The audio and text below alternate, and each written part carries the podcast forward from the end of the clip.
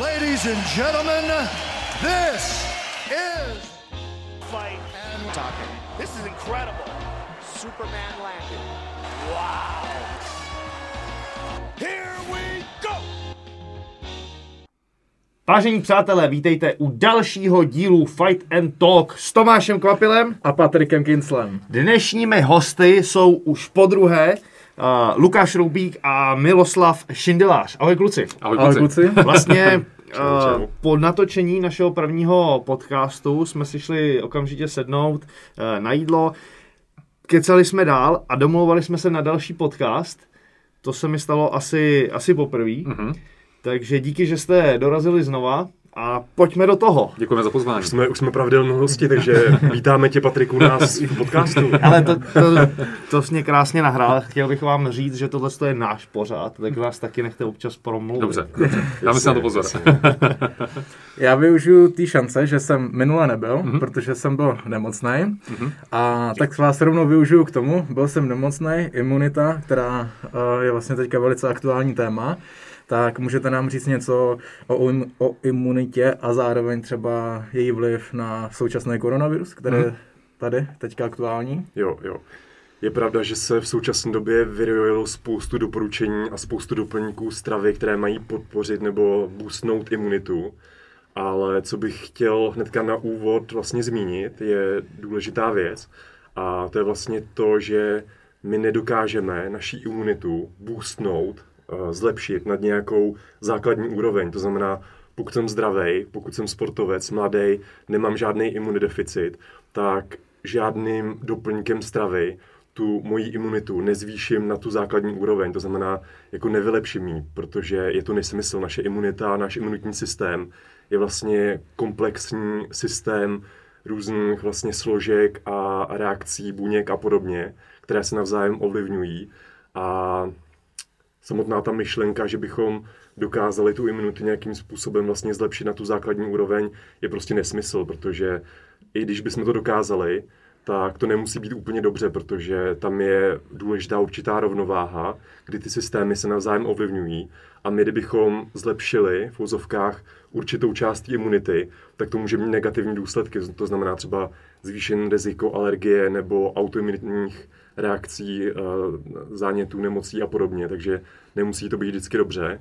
Nicméně na druhé straně existují i suplementy, které dokáží to správné fungování imunity nějakým způsobem podpořit. A to je to asi, na co teďka narážíte, o čem bychom se vlastně mohli bavit a můžeme se zmínit vlastně nějaký mýty, které o tom, o té imunitě, o těch doplňcích stravy na imunitu vlastně kolují. No pojďme, pojďme do toho. Hele, to se mě úplně zaskočilo. To znamená, já mám někde nějakou jako imunitu a vejš se nedostanu. Přesně tak, pokud jsi zdravý a pokud máš pestrou, vyváženou stravu, tak vlastně na tu základní úroveň se nedostaneš. OK, takže jediný, co se mi vlastně může stát, že se dostanu pod tu základní úroveň, jo? Přesně. A tam jsem jako náchylný na ty různé nemoci, Mhm, eh, chřipky a podobně. Což se vám může snadno stát právě třeba ve sportovní přípravě na, na závody. No jasně. Což No, se- na co zápas. se což se děje. děje. Což se děje. Jo, jo, jo. Tam je důležité vlastně zajistit optimální regeneraci, protože jsou samozřejmě věci, které tu imunitu ovlivňují. Za prvé je to, je to spánek, ten má jako vysoký vliv na náš imunitní systém.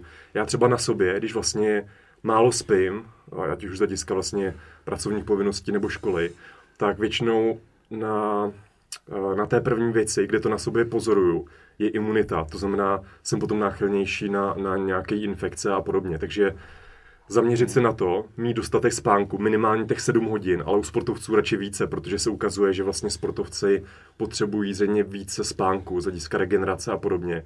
Takže optimálně takových 8-9 hodin. A je zajímavý, když se podíváme na sportovce, jako je třeba uh, Novak Djokovic, Maria Šarapovová a podobně, nebo vrcholní basketbalisti, další vrcholní olympionici, tak většinou spějí uh, hodně hodin denně, třeba i 10-12. Novak Djokovic vlastně říká, že když nespí 10-12 hodin denně, tak je něco s ním nepořádku. OK. Bohužel, kdo z nás si to prostě běžných lidí může, může dovolit. Takže to byl spánek. Potom bych ještě zmínil optimální regeneraci. To znamená, je známo, že sportovci mají oproti běžné populaci, která prostě doma sedí na zadku, tak sportovci mají obecně vyšší, eh, lepší imunitu. Nicméně je důležitý zmínit, že akutně ten trénink, hlavně vysoce intenzi- intenzivní a těžký trénink, akutně tu imunitu vlastně sníží. Takže my po tom sportovním výkonu, když, je, když trvá třeba na 90 minut, je vysoce intenzivní, tak dochází k poklesu toho imunitního systému a jsme potom krátkodobě po tom výkonu náchylnější na infekce. Tak, takže je dobrý vlastně ten trénink nějak periodizovat, to znamená po těch těžkých jednotkách tréninkových si dát uh, nějaký zase lehčí regeneraci a podobně, aby jsme vlastně ten imunitní systém vrátili zpátky na tu, na tu základní úroveň ale nicméně z dlouhodobého hlediska je spíš sport pro imunitní systém vlastně prospěšný, že nás vlastně chrání před těma infekcemi a podobně. Hmm. Jak teda jenom malou vsuvku, zase příklad eh, prakticky z posilovny, když cítíte, že na vás něco leze, tak samozřejmě ideální je prostě dva, dva, tři, dva, tři dny, dva, tři dny skutečně počkat a když eh, právě jste třeba ve sportovní přípravě na závody, tak si aspoň dejte radši nějakou menší partii, ne, že si budete dát prostě těžké nohy, protože to vás prostě oddělá a skutečně to onemocnění se pak může pořádně rozjet. Zatímco když si dáte nějakou menší partii nebo den, dva počkáte, tak nějaký prostě běžný nachlazení eh, během těch dvou dnů se zlepší a vy pak můžete v té přípravě pokračovat. No. Jo, jo. Takže to byl spánek, to byla optimální vlastně regenerace a za třetí je to samozřejmě strava, která se podílí na našem imunitním systému, na jeho správném fungování. A ta strava právě poskytuje látky, které jsou důležité pro fungování toho našeho imunitního systému. Můžou to být některé, některé mikronutrienty, bez kterých vlastně, když máme deficit nějakého toho mikronutrientu, což můžou být právě vitamíny, minerální látky a podobně, tak ten imunitní systém uh, vlastně nemusí fungovat správně. Proto bychom vlastně měli mít tu pestrou a vyváženou stravu, abychom vlastně ten, těch, uh, ty látky, dostatek těch látek poskytli, aby vlastně ta imunita správně fungovala. Takže to jsou takový tři základní pilíře. Uh, regenerace, trénink a pardon, regenerace, spánek a výživa a ještě tam můžeme zařadit stres, ale ten se vlastně špatně ovlivňuje, ale zase tím vlastně, že jsme v pohodě, tak to má spíš benefit pro naši imunitu a zase, když jsme ve vypjatém období, když máme spoustu stresu, tak to tu naši imunitu může negativně ovlivnit, což asi zase každý z nás vlastně zná. OK. Ty jsi tak jako se zakecel, že trénink, ale ten vlastně může v té imunitě taky pomoct. Správně nastavený trénink. Uh-huh. Já jsem četl nedávno, nebo je to díl, článek eh, o z biatlonového prostředí, kdy sportovci ladili formu na závody a přesně se jim jakoby stávalo, že v tom období, kdy mají mít nejlepší formu, chytnou vždycky nějaký nachlazení nebo něco. Kde najdou tu hranici, že jsem ještě OK a kdy se to, kdy se to zlomí? Eh, to je dobrá otázka, je těžký na to odpovědět, hmm. hmm. protože žádný jako objektivní hledisko kritérium nemáme, ale musíme si na to dát pozor a chce to určitou zkušenost, protože většinou se to prostě stává. Ty sportovci vlastně, když jsou v nejlepší formě a připravují se třeba na nějaký závod nebo eh, soutěž a podobně, a tak většinou potom mají zvýšen riziko těch infekcí, protože vlastně tím, že jsou v té tvrdé přípravě, ta přípravná fáze se většinou nějak jako, jako škrtí, že, že se sáhnou opravdu až na dno a potom vlastně tím, tím spíš, když jsou ještě v kalorickém deficitu, když prostě nemají dostatek uh, té energie ve stravě, tak se zvyšuje riziko těch infekcí a většinou to bývá právě kolem toho závodu, kolem té přípravy na závod a nebo potom závodu. Takže je to častý a je, je to prostě, je to těžké nějak ovlivnit a ten sportovec to musí trošku jako odhadnout sám, no, co, mu, co mu funguje, co mu sedí a samozřejmě existují i určitý návyky, jak těm infekcím vlastně předcházet a to vidíme teďka vlastně i na nás, že tady prostě nosíme, nosíme roušky a podobně. To znamená, když mi jde o nějaký důležitý závod, zápas, tak prostě se nebudu vystavovat nemocným lidem, nebudu tolik chodit třeba na nějaké akce, kde, kde je spousta lidí a budu dodržovat nějaký základy vlastně hygieny, to znamená, budu si mít ruce, nebudu si šát do očí na obličej a podobně, takže to jsou i důležité návyky z hlediska toho sportovního výkonu. OK, OK. Když jsme se bavili o tréninku a imunitním systému, tak jste říkali, že z dlouhodobého hlediska to imunitní systém podporuje uh-huh. a po těžkém tréninku je ten imunitní systém oslabený. Jak dlouho zhruba? Uh-huh. Je to, je to v rámci hodin, desítek hodin až dnů. Ne, nedá se to zaříct přesně. Ty studie ukazují, že to můžou být třeba dva, tři dny. Zase záleží na, na intenzitě toho tréninku hmm. na pokročilosti toho sportovce. Nedá se to prostě takhle říct, říct obecně, no, ale je to v rámci desítek hodin až, až vlastně dnů. Mm-hmm. OK. Hele, parádní záležitost, co se imunitního systému týká, koluje po sociálních sítích celkem pravidelně, a to je jarní očista, no, detox. jo, to je něco šíleného, proti čemu my se snažíme vlastně každý jaro nějakým způsobem trošku uh, bojovat, protože když bych úplně zkrátil, jak ty detoxy vlastně fungují a proč jsou tak u široké veřejnosti oblíbený. Je to tak, že ať se mě prosím vás nikdo nezlobí, ale prostě je to tak, že většina veřejnosti já se, budu zlobit, když nám tady budeš klepat do stolu. budu klepat do tebe. Většina, většina veřejnosti, uh, většina veřejnosti se celý rok stravuje jako prase.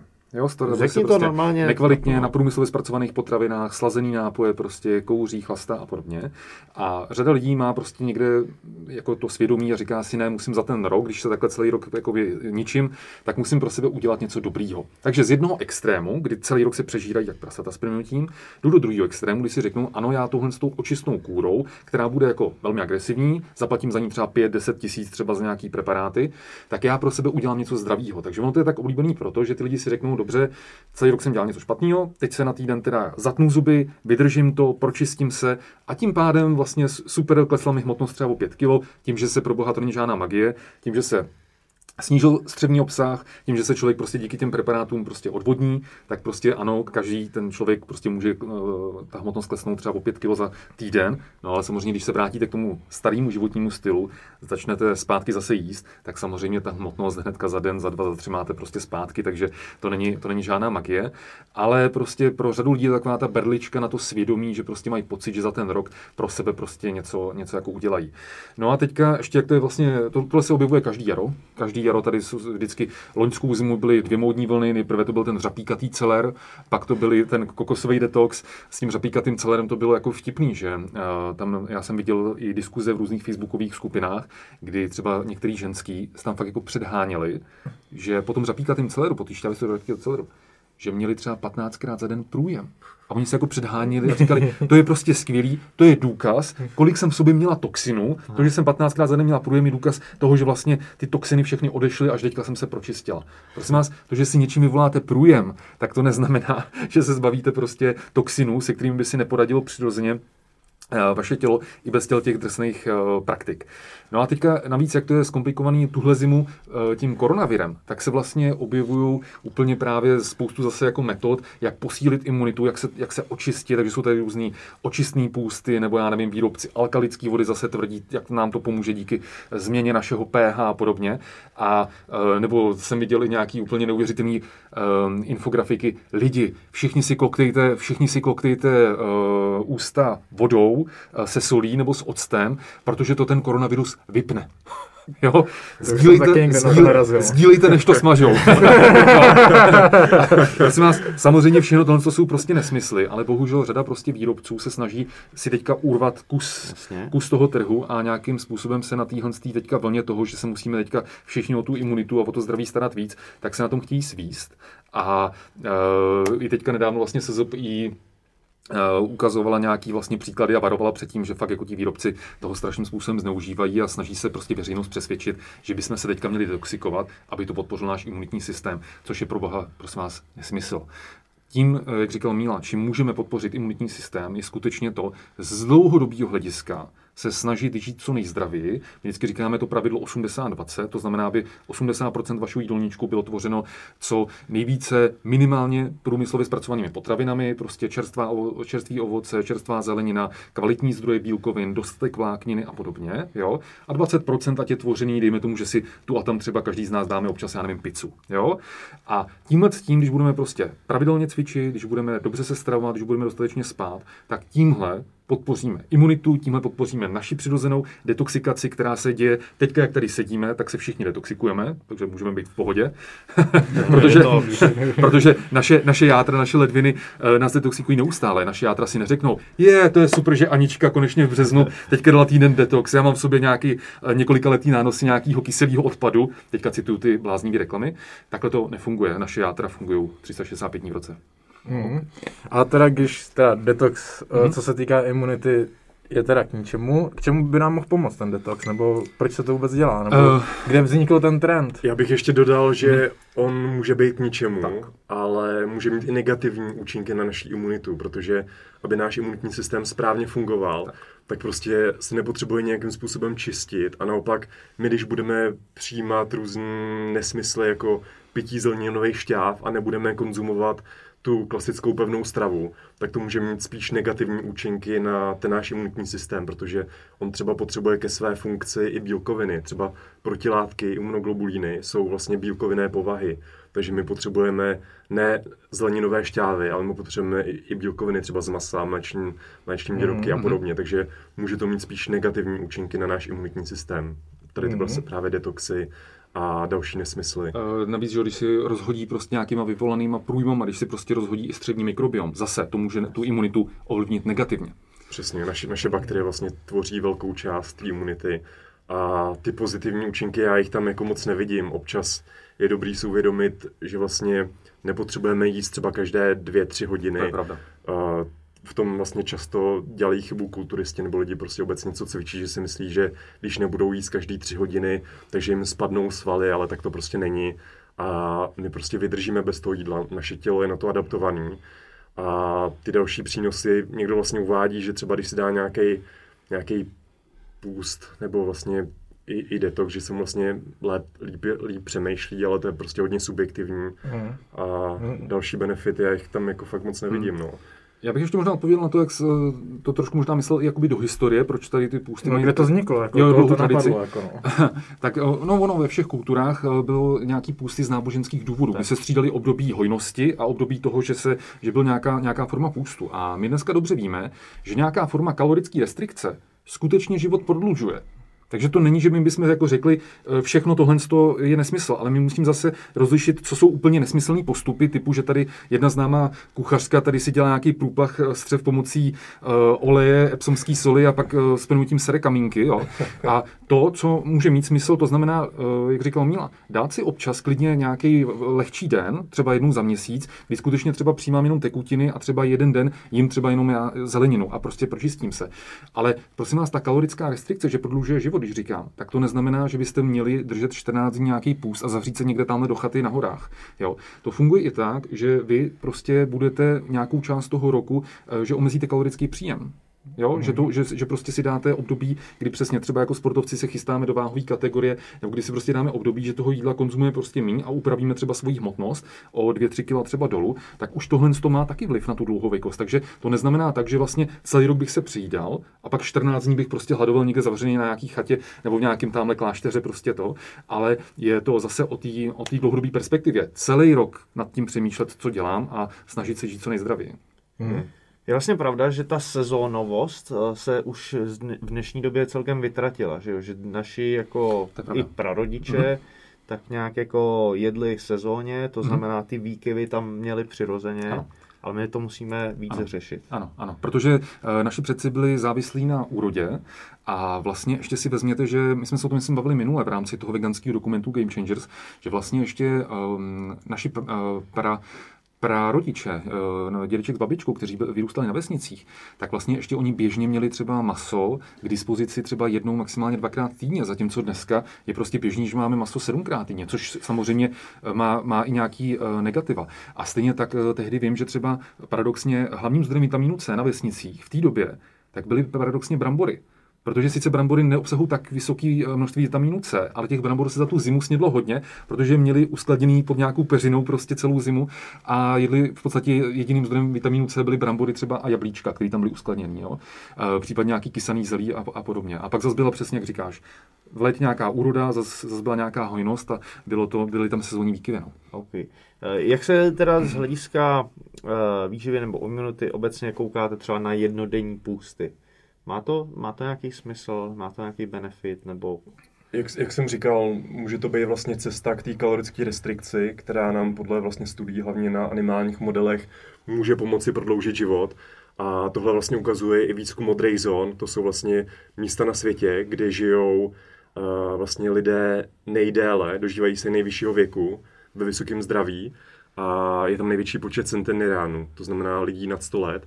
A ukazuje se, že v těch modrých zónách po většinu svého života ty velmi staří lidé měli nějakou formu kalorické restrikce. Většinou to bylo tím, že vlastně tam byla chudoba a že si nemohli dovolit mít tolik jídla. Proto se vlastně eh, po velkou část svého života vlastně omezovali v tom jídle a dožili se velmi vysokého věku. Takže když někdo vlastně se přejídá jí opravdu špatně, tak občas ten půst mu, mu vlastně může pomoct, že omezí zase ten počet kalorií, ale nemá to žádné zázrační účinky.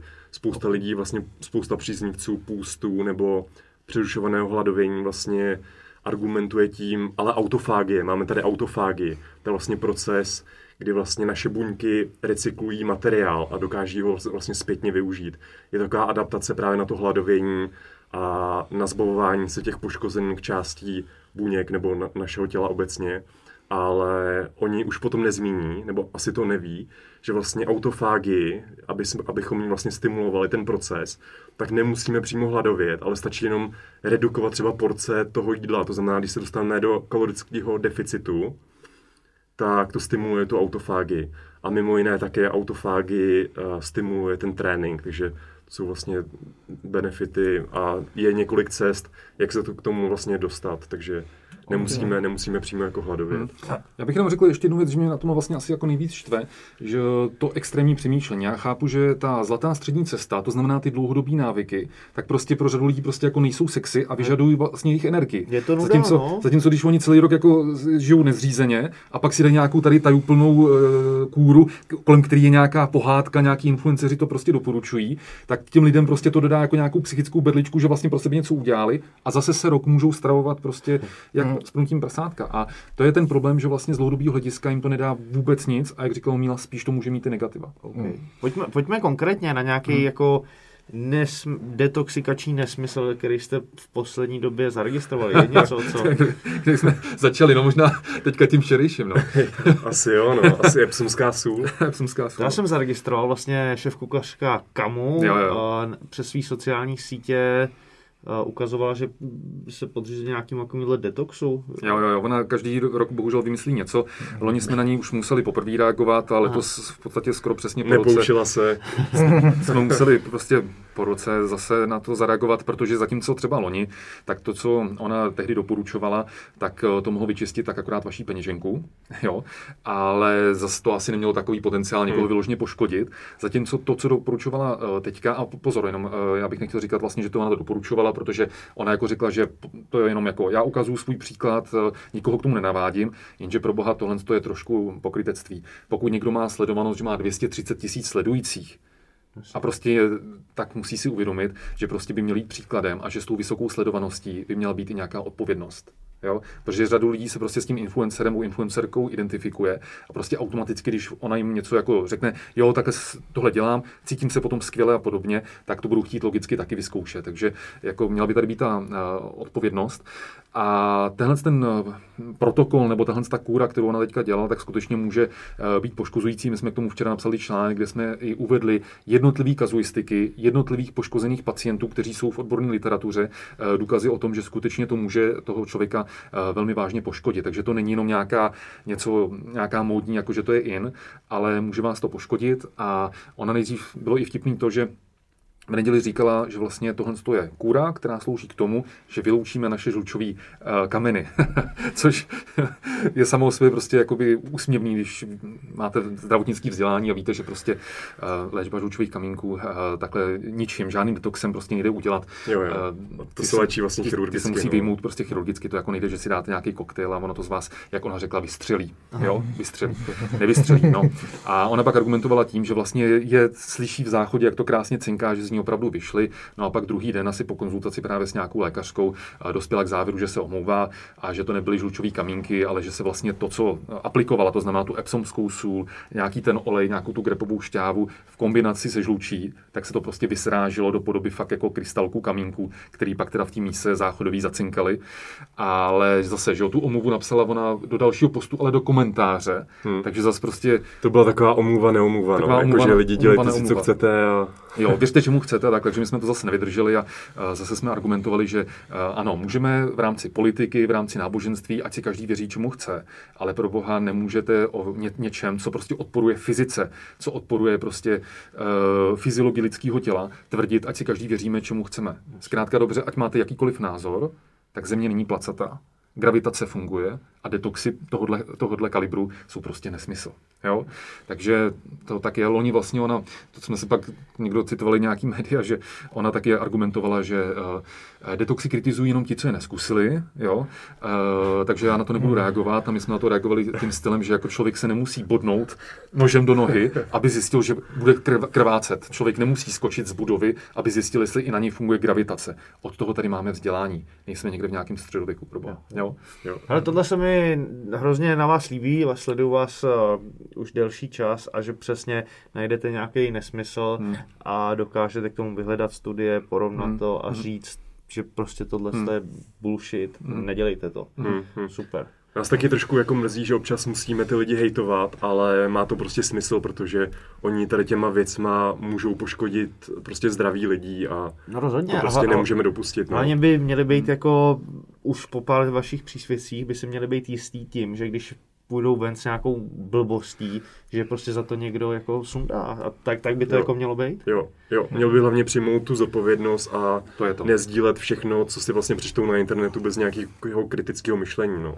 Mm. Tam je problém, že většinou tady ty influenceři nemají žádný zdravotnický vzdělání nebo nemají vlastně vzdělání ve výživě, takže tomu prostě nerozumí a pak do, doporučují tady ty vlastně kraviny. No. A dokonce byla zajímavá analýza, loni to bylo myslím z Velké Británie, Británie to, jsme, to bylo někdy v květnu loni, eh, kdy oni skutečně prokázali, že nějak, kolik to bylo, 8 eh, z 9 největších britských jo, influencerů, tak prokazatelně sdíleli prostě totální nesmysly o výživě nebo o zdraví, ale prostě ty influenceři, neříkám, že všichni, to chci zdůraznit, jo, jsou i influenceři, kteří skutečně mají kritické myšlení, kteří si ověřují informace.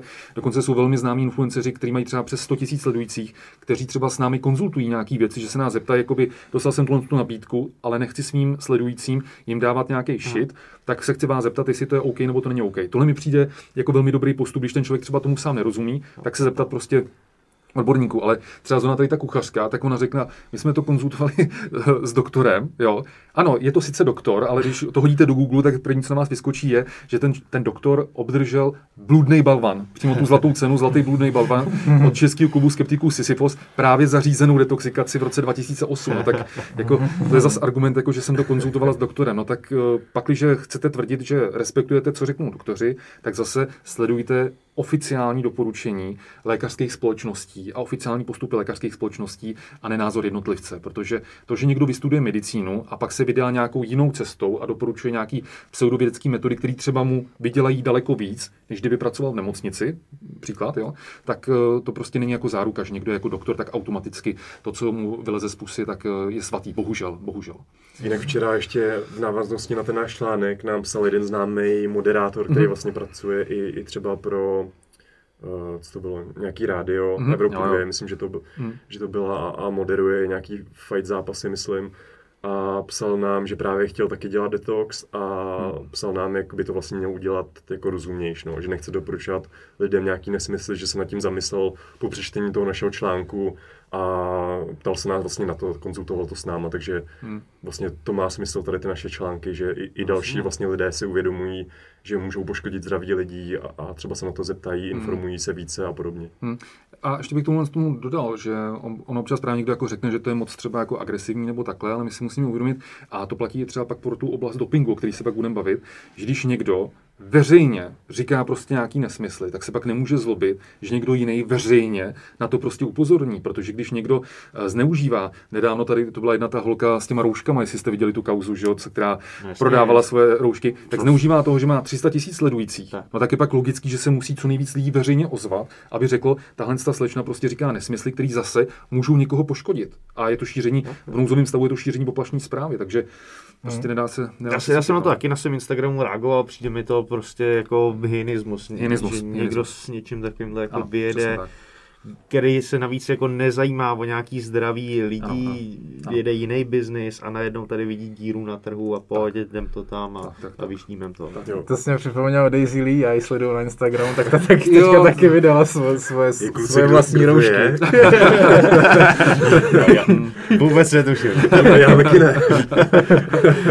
Hele, pojď, pojďme dál. Uh, minule jsme tady probírali uh, moderní výživu. Jasně. Uh, vy jste teď jak je to dom, týden? Ani snad Dva týdny, no, vydali ten Dva týdny e-book. Vydali e-book, který, který jsme tady tak nějak letmo zmínili. Mm-hmm. A pojďme na něj. Dobře, na něj. rádi. Jdeme na něj. o co tam jde? Tak my jsme vlastně připravovali s Lukášem dva roky. Hmm. Strávili jsme taky nad ním spoustu práce a tam je problém s tím, že vlastně v oblasti těch suplementů, těch doplňků výživy, je stejný problém, jako jsme vlastně zažívali v té výživě při psaní naší knihy Moderní výživa, kdy vlastně tam zase spousta různých nesmyslných doporučení, spousta různých nesmyslných doplňků, které třeba nefungují nebo jim můžou vlastně eh, mít negativní účinky. A je tam prostě informační chaos a my jsme se rozhodli s tím něco udělat a rozhodli jsme se, že vlastně napíšeme nějaký komplexní e-book, který byl vlastně schrnoval ty funkční suplementy, ty nejvíce efektivní suplementy, které fakt fungují a jsou hlavně podložen z hlediska vědeckých studií. Takže jsme vlastně napsali takovýhle, takovýhle komplexní e-book, má 270 stran, je tam asi 587 mm-hmm. vědeckých citací, citací vědecké literatury a spousta infografik a myslím si, že se nám celkem poved. Mm. Určitě, já jsem eh, ho prolítnul, už jsem se do něj začet, za mě super, ta práce na tom je fakt vidět, mm. jste blázní neskutečný, ale myslím si, že něco takového mm. tady jako chybí a za mě jako z pohledu toho, co to teprve eh, se do toho začítá, si myslím, že to je jako povinnost pro každého vrcholového sportovce mm. minimálně. E-book, e-book se jmenuje Suplementuj efektivně. Mm-hmm. Pojďme od začátku. Co to vlastně suplementy nebo suplementace je? Jo, jo, tak jsou to vlastně doplňky výživy, které podle té obecné definice mají pouze doplňovat pevnou stravu. To znamená, uh, nikdy bychom neměli brát ty, ty doplňky stravy nebo ty suplementy jako nějakou náhražku té pevné stravy, ale spíše jako doplnění. To znamená, oni mají nejvyšší účinky, nejlépe fungují v kontextu toho správného jídelníčku, takže nemůžeme čekat, že ani ten nejlepší, nejdražší suplement, třeba spalovač tuku, že nám bude fungovat bez uh, té správné stravy, to znamená bez kalorického deficitu. Takhle to prostě nefunguje. Nicméně na druhou stranu mají ty doplňky spoustu výhod oproti pevné stravě. To znamená, mají většinou lepší a rychlejší stravitelnost a absorpci. A potom také dokážeme formou těch suplementů přijmout do našeho organismu vlastně více té účinné látky. To znamená, když dám příklad třeba s kreatinem, tak kreatin se normálně vyskytuje i v mase. Třeba hovězí maso ho obsahuje hodně, sleď ho obsahuje hodně, nějaký ryby a podobně. Ale my, abychom přijali nějakou denní efektivní dávku toho kreatinu, tak bychom museli za den sníst 2 až 3 kg masa. A to většina z nás prostě nedá. A tady si můžeme pomoct ve formě toho suplementu, že vlastně si dáme vlastně jednu odměrku kreatinu a načerpáme tu denní efektivní dávku. Takže tady jsou nějaké ty výhody, výhody, výhody suplementů a samozřejmě některé z nich mají takzvané ergogenní účinky, to znamená, oni podporují, zlepšují ten fyzický výkon. A vlastně ta otázka suplementace, to zvyšování toho fyzického výkonu nás provází už od samotné historie lidstva. Už vlastně existují záznamy z literatury, třeba od Homéra, kdy vlastně, který vlastně popisoval Achila, bajného řeckého hrdinu, který vlastně před každou bitvou požíval kostní dřeň lvů, to samozřejmě nedoporučujem, ale on to tak dělal podle Homéra a zvyšoval si tím bojovou výkonnost. Takže už od začátku naší historie je ta myšlenka tím, že si vlastně zvýšíme nějak výkonnost nebo i, i, i tu výkonnost pro ten boj a tím nám to vlastně třeba pomůže přežít při tom zápase, tak je to vlastně sexy, je to vlastně taková myšlenka, která nás provází od, samé, od samotné historie toho lidstva. Mm. Takže... Je suplementace pouze pro sportovce? Eh, je hlavně pro sportovce, ale i vlastně používají se i suplementy pro běžnou populaci, kdy vlastně některé třeba vitamíny můžou být prospěšné i pro běžnou populaci, třeba vitamin D a podobně, kdy vlastně většina běžné populace ho má nedostatek, hlavně v zimních měsících. Takže mm-hmm. nemusí být jenom pro sportovce. Mm. I když ten e-book je zaměřený hlavně, hlavně na sportovce z hlediska právě hypertrofie a zvyšování fyzického výkonu. Mm-hmm. Když jsme se bavili o suplementaci v historii, tak jste zmiňovali Homéra. Z té moderní historie, kde, kde zhruba začaly ty kvalitnější, lepší produkty suplementů? Jo, jo, jo. Tak ta otázka moderní suplementace je celkem relativně mladá, to znamená, třeba první vitamíny se začaly objevovat až začátkem minulého století. Konkrétně to bylo v roce 1934, kdy vlastně se na trhu objevil první komerčně dostupný vitamin. Byl to vitamin C a začal se prodávat pod obchodním názvem Redoxon. A potom vlastně přišly nějaký proteinové produkty, byla to soja někdy v polovině minulého století a tady ty suplementy byste asi moc nechtěli pít, protože chutnaly fakt hnusně a nebyly valné kvality. A potom takový ten obrovský boom suplementů přišel až začátkem 21. století, kdy se vlastně výrobci předhánějí v těch extravagantních názvech, že musí být prostě extra, giga, mutant a podobně. A pro toho běžného spotřebitele je velmi těžký se v tom orientovat, protože často něco říká reklama a vědecké studie jsou někde tady. Takže ta reklama většinou nadsazuje hodně ty účinky té suplementace. Mm-hmm. A to je, to je prostě problém. No tak když je něco, jako čteš někde něco big, tak musíš jít po mega, že jo? Jo. Stoupat, Pak je to giga, až se dostaneš prostě na mutanta, jo. A to nejvíc funguje potom. Uh, jsou suplementy přirozený pro člověka? to je dobrá, na to odpovím já. To je dobrá otázka. Uh, jakoby, my si musíme uvědomit, že uh, jsou přirozený telefony, je přirozený to, že lítáme kovovým letadlem prostě na dovolenou. My si musíme fakt jako uvědomit, že to, že před 100 lety suplementy v podstatě neexistovaly a my jsme neměli ty technologie, jak třeba z mlíka vytáhnout prostě a udělat kvalitní syrovátkový protein, tak to neznamená, že když dneska ty technologie máme, takže bychom jich neměli využívat. Jo? Stejně jako využíváme technologii, že si můžeme s člověkem na druhé straně světa prostě teďka za pár sekund prostě zavolat, což by před stolety bylo totálně, totálně nemyslitelné. Takže já si myslím, že podobně, eh, nebo třeba ve zdravotnictví, ještě před stolety by bylo nemyslitelné, aby jsme výmuli srdce z mrtvého člověka dali to jinému člověku a ten díky tomu 20-30 let ještě normálně žil. To by bylo nemyslitelné, bylo by to science fiction. A dneska to je, nechci říct jako rutinní výkon, ale v podstatě, v podstatě nebo nechci říct jednoduchý výkon, je to složitý výkon, ale je to rutinní výkon dneska. Jo. Takže myslím si, že pak, když se na to díváme z téhle perspektivy, že je dneska normální prostě léčit ještě nedávno nevylečitelně nemocný, e, telefonovat, lítat letadlem, tak je prostě přirozený využít toho, že máme tyhle technologie a že dovedeme, dovedeme ty účinné látky, jako je kreatin, jako jsou vitamíny, nebo třeba syrovátkový eh, kvalitní protein prostě Uh, používat. Jo? Jako všichni jsme se určitě setkali s tím, když uh, já poprvé na střední škole jsem si vytáhl právě nějaký protein nebo, nebo bílý kreatin, že? Jako, že to byl bílý prášek, tak všichni jsme se s tím setkali, že hned všichni říkali prostě učitelky a to je nepřirozený a to je prostě nezdravý, ale je to taková ta obava z toho neznámého. Jo, že, že, to vlastně bylo něco nového, lidi vlastně to neznali a jako val, valná část široké veřejnosti ani nechápe rozdíl mezi třeba suplementy a dopingem. Že prostě jo, to, to nějaký prášek, to je prostě svaly z prášku, to je prostě všechno jako zakázaný nebo nezdravý a takhle, ale takhle to jako absolutně není. No. Já jsem vlastně ještě taková ta generace, která narážela, když jsem začínal sportovat na tu starší generaci, hmm. která uh, suplementy, doplňky stravy nepoužívala, no, dokonce to odsuzovala. Hmm. Jo. A už jo. se to tak nějak jako jo. vyrovnává, nebo pořád ještě narážíte? No počkej, počkej, to já jako no, mám tu zkušenost, že někdo začíná cvičit hlavně, aby mohl suplementovat. Takže mám pár, já mám pár, přátel, mám pár přátel, které se strašně líbí, že mají protein, kreatin a já nevím, BCAčka, že můžou pít a takhle trénují dvakrát do týdne, ale všechno to tam hrnou pod tlakem dneska, takže dneska se to úplně otočilo. To jsou ideální asi spotřebitelé, no, pro ty, pro ty výrobce, no, to je vtipný. Jo jo.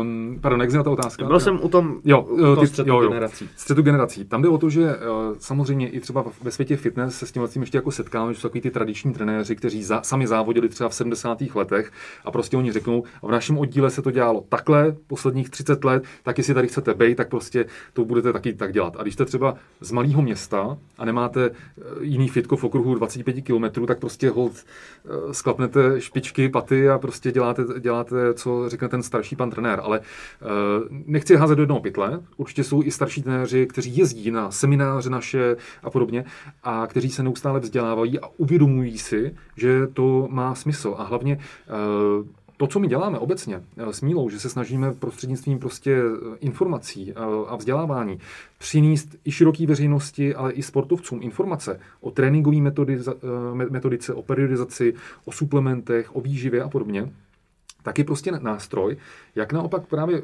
jakoby trošku dělat i prevenci právě jako dopingu. Jo? Takže si myslím, že ty starší trenéři by si měli uvědomit, že nejde prostě jako mladým jako něco jako zakázat a oni to budou respektovat, že daleko efektivnější jim vysvětlit reálnou roli tréninku, reálnou roli výživy a reálnou roli suplementů a ty efektivní suplementy jim klidně dát a tě prostě používají, když to ten sportovní výkon podpoří.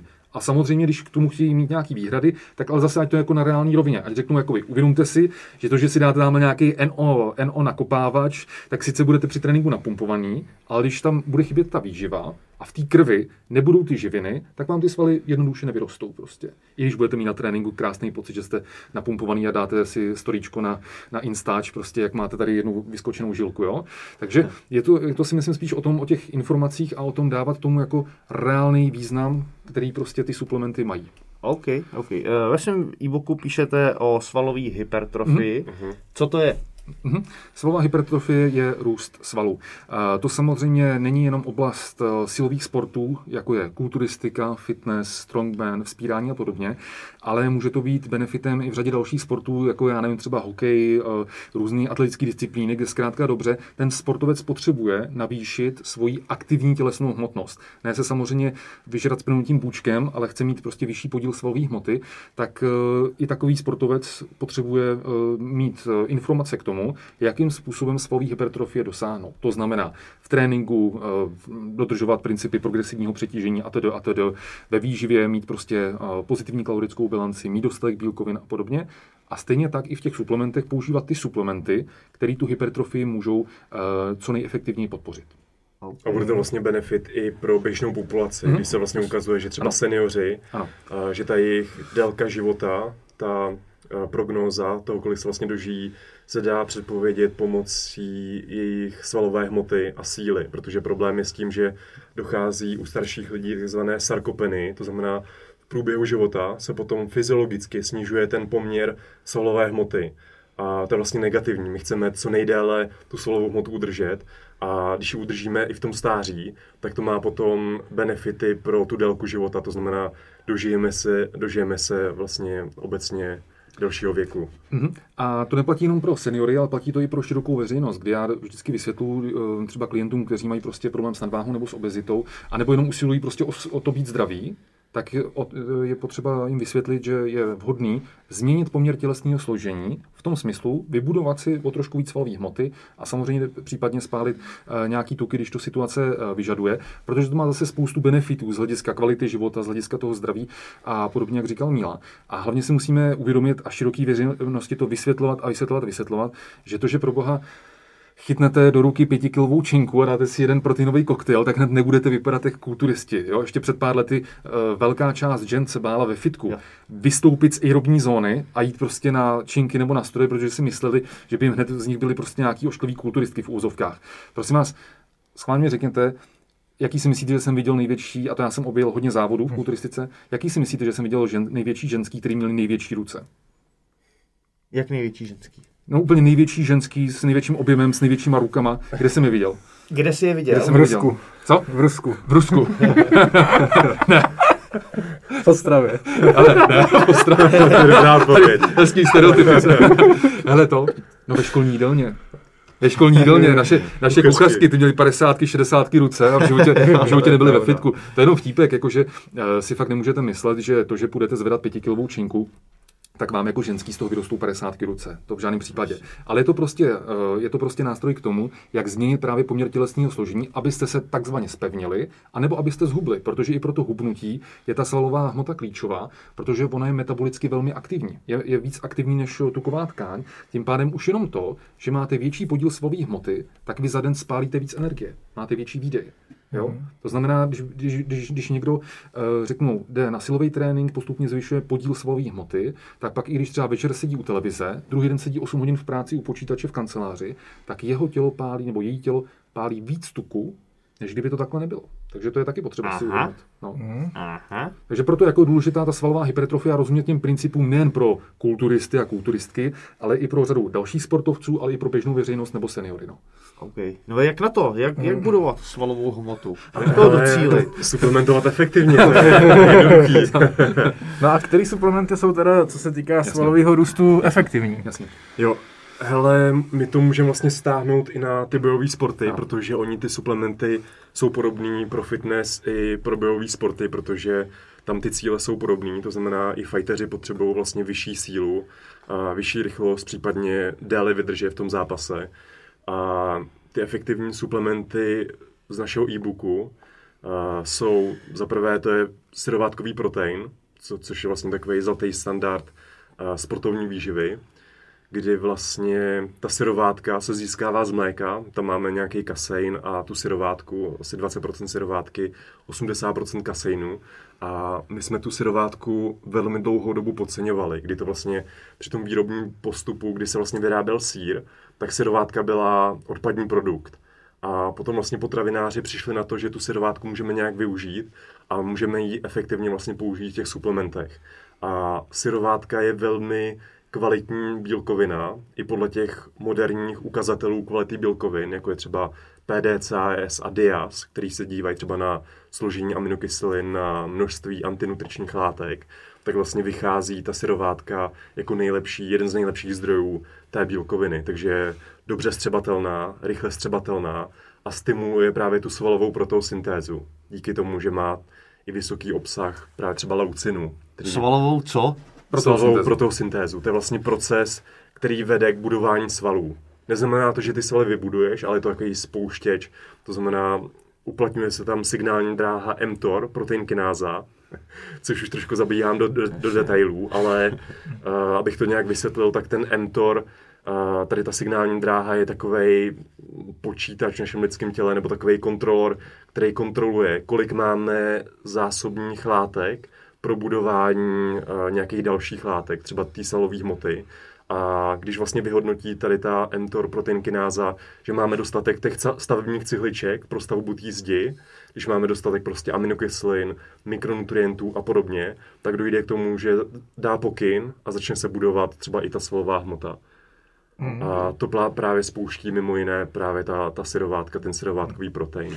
Ještě než se dostaneme k tím dalším uh, doplňkům, tak bych se chtěl zastavit u toho proteinu, mm. protože vnímám několik druhů proteinů jako mm. 100%, nejčastěji je ten 80-20 a znám taky lidi, kteří si syrovátkový protein zalévají mlíkem, takže bych to... Jo, Váš jo. názor, jo, jo. tak byste to rozsekli, který protein je nejlepší? Hovězí protein taky.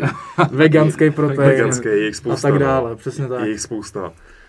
Tak k tomu prvnímu dotazu, jestli s vodou nebo s mlékem, tak tady záleží na kontextu. Pokud si dáváme ten protein po tréninku, chceme co nejrychlejší absorpci, tak je, tak je vodnější voda, protože to mléko může lehce zpomalit tu absorpci a může trošku vlastně stížit to střebávání ale zase, když vlastně ten protein mám třeba ke svačině, tak si tam to mléko klidně můžu dát, ničemu to, ničemu to vlastně nevadí. A navíc to mléko ten protein obohatí o další látky, třeba jako je vápník, další bílkoviny a podobně, takže...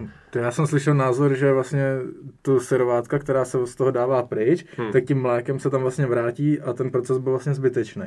To není pravda? Ta syrovátka tam furt, ten syrovátkový protein tam furt bude. Furt to bude odměrka 25 gramů syrovátkového proteinu, která teda je zalitá mlíkem, takže tam budou ještě nějaký další jednotky gramů bílkovin z toho mlíka. A tam dojde jenom k tomu, že se to zpomalí. Ne, že by se to tím zničilo. Aha, jo, dobrý, jo. dobrý. v podstatě děkuji. žádné negativa tam nejsou, akorát tam pomalejší ta absorpce, no. takže mě třeba to chutná víc s mlékem. No, jasně, jasně, jasně. ale po tréninku taky dávám jako, jako jenom s vodou. Uh, no. Tam je potřeba ještě zmínit vlastně, že po tréninku a zvlášť uh, po vašem typu tréninku, my přece jenom ve fitness máme nějaký přestávky mezi těma sériema. Zatímco já jsem zkoušel jednou mlátit eh, do pytle a tričku jsem ho ždímat, jako to bylo něco. A to nechci vědět ani vaše tréninky, jsou ještě intenzivnější. Tak ono dojde po, uh, v průběhu tréninku k takzvaný redistribuci krve v organismu. To znamená, že z celé trávicí soustavy klesne průtok krve zhruba o 80%, protože ta krev je ve vašich pracujících plicích, srdci, ve svalech, v mozku, jo? ale tou trávicí soustavou ta krev eh, protýká daleko méně. Tím pádem i ty trávicí eh, jako reakce eh, z hlediska trávení, štěpení, vstřebávání, tak jsou, jsou, jsou samozřejmě jakoby snížený. To znamená, že když vy byste si bezprostředně po tréninku dali ten syrovátkový protein s mlíkem, tak vám to může způsobit i ten trávicí diskomfort, že budete, já nevím, nadmutý, nebo že budete mít třeba z toho nějakou hm, průjem, slušně řečeno. Mm-hmm. Zatímco ten, ten protein syrovátkový s vodou je velmi snadno a velmi lehce a velmi rychle stravitelný a vstřebatelný. Takže mm-hmm. jde spíš o, o tohle. To je ten hlavní důvod. Jo? Mm-hmm. OK. Uh, další proteiny, co tady máme? Jo, jo, tak pak třeba z těch mléčných bílkovin tady máme ještě kasein, který se vlastně většinou využívá na ty noční, na, na ty noční proteiny. A ten kasein je pomalej střebatelný, což není úplně výhodou po tréninku, kdy potřebujeme ty bílkoviny, ty aminokyseliny rychle do těch svalů, ale ta výhoda kaseinu bývá vlastně před spaním, že tam je postupné uvolňování těch aminokyselin a oni dokážou to tělo zásobit vlastně postupně. Takže ten kasein se hodí vlastně jako, jako noční proteiny. Ideální je preferovat micelární kasein. A je to OK dát si takhle jako na noc eh, protein, když máš spát a zároveň toho máš trávit protein? Je to, je to úplně OK. I když si dáš třeba večeři dvě hodiny před spaním, tak stejně to tělo, ten trávicí proces trvá až desítky hodin. Takže stejně i přes noc vlastně trávíš. Jo. Takže je, je to OK. Samozřejmě nedával bych žádné jako extrémní dávky, ale třeba i ty studie ukazují, že u sportovců ten noční protein, když dáme nějakou vyšší dávku, třeba 40-50 gramů, tak dokáže vlastně zlepšit tu regeneraci a dokáže zlepšit uh, výkon, sportovní výkon ten druhý den. Takže určitě to má spíš svá pozitiva. Takže když se bavíme o efektivitě toho hmm. proteinu, tak ten na ten přes tu noc je efektivnější? Nebo... Než v porovnání s čím? S tím 80-20? Myslíš se syrovátkou? Jo, jo, jo. Se syrovátkou. Dá se říct, že nevím, jestli je efektivnější, ale je určitě jako vodnější. Aha. Že zásobí to krevní řečiště a tím pádem i ty svaly prostě delší, delší dobu. Zatímco syrovátka, eh, když ji vypiješ, tak vlastně to, ten maximální pík je někde mezi 30 minutami až prostě hodinou. Té koncentrace aminokyselin v krvi, které se pak můžou dostat do svalů. Eh, zatímco u toho micelárního kasinu prostě ta křivka je jako nižší a delší. Mm-hmm. To znamená, že víc hodin uh, jsou ty svaly zásobený tím. To je jo, to jo. A pak máme jako další zdroje těch proteinů. Už jste tady nakousli právě ty hovězí proteiny proteiny. Tam občas bývá problém v kvalitě těch hovězích proteinů. Byly tady v minulosti známý nějaký kauzy, kdy vlastně výrobci doplňků stravy používali nějaký levné suroviny do těch hovězích proteinů. Že to většinou byly nějaký zbytky z jatek, že tam normálně uh, byly třeba rozemletý kosti, chrupavky, kopita a podobně, takže... takže nic, nic, co byste chtěli, nic, co byste chtěli užívat. A tam je problém s tím, že většinou ty hovězí proteiny obsahují právě tady z toho důvodu velké množství kolagenu, což je vlastně ty bílkoviny, ale je to velmi levný ty bílkoviny právě z toho důvodu, kde se vlastně získává. A není plnohodnotný, to znamená nějaký aminokyseliny tam nejsou v tom dostatečné množství. A vy snadno tady ty nekvalitní hovězí proteiny poznáte, protože budou obsahovat velkou spoustu hydroxylizínu a hydroxyprolínu, což jsou právě typické aminokyseliny pro kolagen, které vlastně syrovátka neobsahuje. Takže vy, vy hnedka, když se podíváte na to složení těch hovězích proteinů, tak poznáte, jestli je tam kolagen nebo ne. Uh-huh, Takže okay. pozor na hydroxylizín a hydroxyprolín. Uh, a když tam nebude kolagen, je to kvalitní protein, dobře stravitelný, nebo bys doporučil? Uh, podle těch moderních ukazatelů kvality bílkovin, tak hovězí bílkovina je někde lehce pod syrovátkou, ale dá se označit jako, že je normálně plnohodnotná, je normálně kvalitní, takže bych to bral jako určitou alternativu ale na, bohužel naprostá většina suplementů na trhu těch hovězích je, má nějakou, nějaký zastoupení toho kolagenu. Okay. Což vlastně kolagen taky může být nějak, mít nějaký benefity z hlediska třeba pohybový tkání, to znamená kosti, chrupavky a podobně, šlachy, vazy. Ale většinou ho můžeme vlastně přijímat i jinak a nemusíme si kupovat vlastně drahé suplementy. Co hydrolyzáty? Mm-hmm. Jo, to je častá jo. otázka. To je častá otázka. Hydrolyzát vlastně používá se i třeba u, u té syrovátky, což je vlastně proces výroby, kde vlastně my tu původní surovinu nějak naštěpíme, buď většinou enzymaticky, a to znamená, my vlastně už natrávíme tu bílkovinu na ty jednotlivé peptidy a aminokyseliny. Takže tady ty hydrolyzáty jsou snáze a rychleji střebatelné. A to zase může být výhoda právě třeba po tom tréninku, ale zase ty výhody nejsou, nejsou tak znatelné, protože tam i vlastně ta syrovátka, klasický třeba CFM protein, je velmi rychle stravitelný. A to hydro má nevýhodu v tom, že většinou bývají uh, hořký, že ta chuť tam není tak dobrá jako u té u tý syrovátky zpracované metodou třeba CFM. A problém taky bývá v tom, že když ta bílkovina je víc naštěpená tou hydrolízou, tak eh, potom postrádá i nějaký benefitní látky, které jsou právě třeba v té syrováce před tím procesem hydrolízy. To znamená, když si koupíte klasický koncentrát uh, syrovátkový bílkoviny zpracovaný metodou CFM, což je v současné době asi ta nejlepší metoda zpracování. Označuje se jako cross-flow microfiltration, což je metoda filtrace přes keramické filtry. A tahle metoda zajistí uh, to vlastně, že je velmi šetrná k té původní surovině, takže v té syrováce zůstanou i ty další benefitní látky, protože syrovátka mimo jiné také obsahuje třeba glykomakropeptidy, laktoglobulíny, laktalbumíny, což jsou látky, které mají nějaký účinek na naši imunitu, pozitivní účinek, to znamená podporují ji. A pak také dokáží vlastně zajistit pocit citosti. To znamená, když vypijeme ten koktejl, ten proteinový shake, tak nedostaneme tak rychle znovu hlad. Takže tady jsou ty benefity a bohužel ty hydrolyzáty tady ty benefity nemají, nebo nemají, nemají takový, takže já bych stejně preferoval tu klasickou výrobní metodu, třeba to CFM. OK. Na to mě napadá další otázka. Co proteinové tyčinky? Jsou dobrý. Jsou Většinou. super. Jsou dobrý, no. Uh, tam občas bývá právě problém uh, s kvalitou, uh, že jenom velmi malá část těch proteinových tyčinek na trhu je opravdu kvalitní a musíme se dívat prostě na to složení. Když je tam, když je tam velké množství cukru nebo třeba těch levnějších zdrojů bílkovin, třeba jako, jako je kolagen nebo soja, tak úplně ta tyčinka není ideální, nebo když tam jsou nějaký stužené tuky, ale dají se na trhu sehnat vlastně ty vhodné ty vhodné produkty. Máme něco konkrétně? Hmm. Uh, já třeba mám oblíbený, nevím, jestli tady to můžu úplně říct, Můžeš. ale asi jo. Doufám, že mi pak nějaký pošlou. uh, třeba kvalitní tyčinky jsou od Extrifitu, ty Exe. Píše se to EXXE. Hmm. Aha, to mají dobrý složení. Ty jsou, jsou výborný a mají dobrý složení. Jakože ten, ta bílkovina je, je snad na první nebo na druhém místě, ten, ten syrovátkový koncentrát, takže Super. No. Já hodně jedu questky, ty mi v dietě, mají málo cukru. Uh-huh. Co na ně říkáte? Uh, já úplně konkrétní složení těch questek už, už si teďka nespomínám, ale to jako taky jim samozřejmě chutné, ale jo. myslím, že na složení jsem přímo jako radši nekoukal. já moc jsem snad jí měl jenom jednou, takže už taky nepamatuji teďka z hlavy, jak jo, měl jo, jo. Okay. Takže za vás, co se suplementů týče, je protein prostě vlajková loď jo, suplementů. takový zlatý standard, i když to, to dávkování závisí na celkovém denním příjmu bílkovin ve stravě, to znamená, když mi třeba chybí bílkoviny ve stravě, nejím tak často maso, tak bude pro sportovce i pro fightery vlastně velkým benefitem suplementovat ty proteiny. A ukazují se tam vlastně pozitivní účinky na regeneraci, na tréninkovou adaptaci, na sílu, eh, na eh, hypertrofii, to znamená na budování silové hmoty a pak ty další účinky, které plynou z těch benefitních látek, jako třeba ta stimulace imunity anebo eh, ten pocit citosti. Hmm. A když ho dáme víc, tak i na detox. určitě. Já jsem se právě chtěl zeptat, jestli... Proteinový detox, to Proteinový, ještě... to musíme vyslet. Musíme vyslet, no. Proč vystřihněte to, to si patentujeme.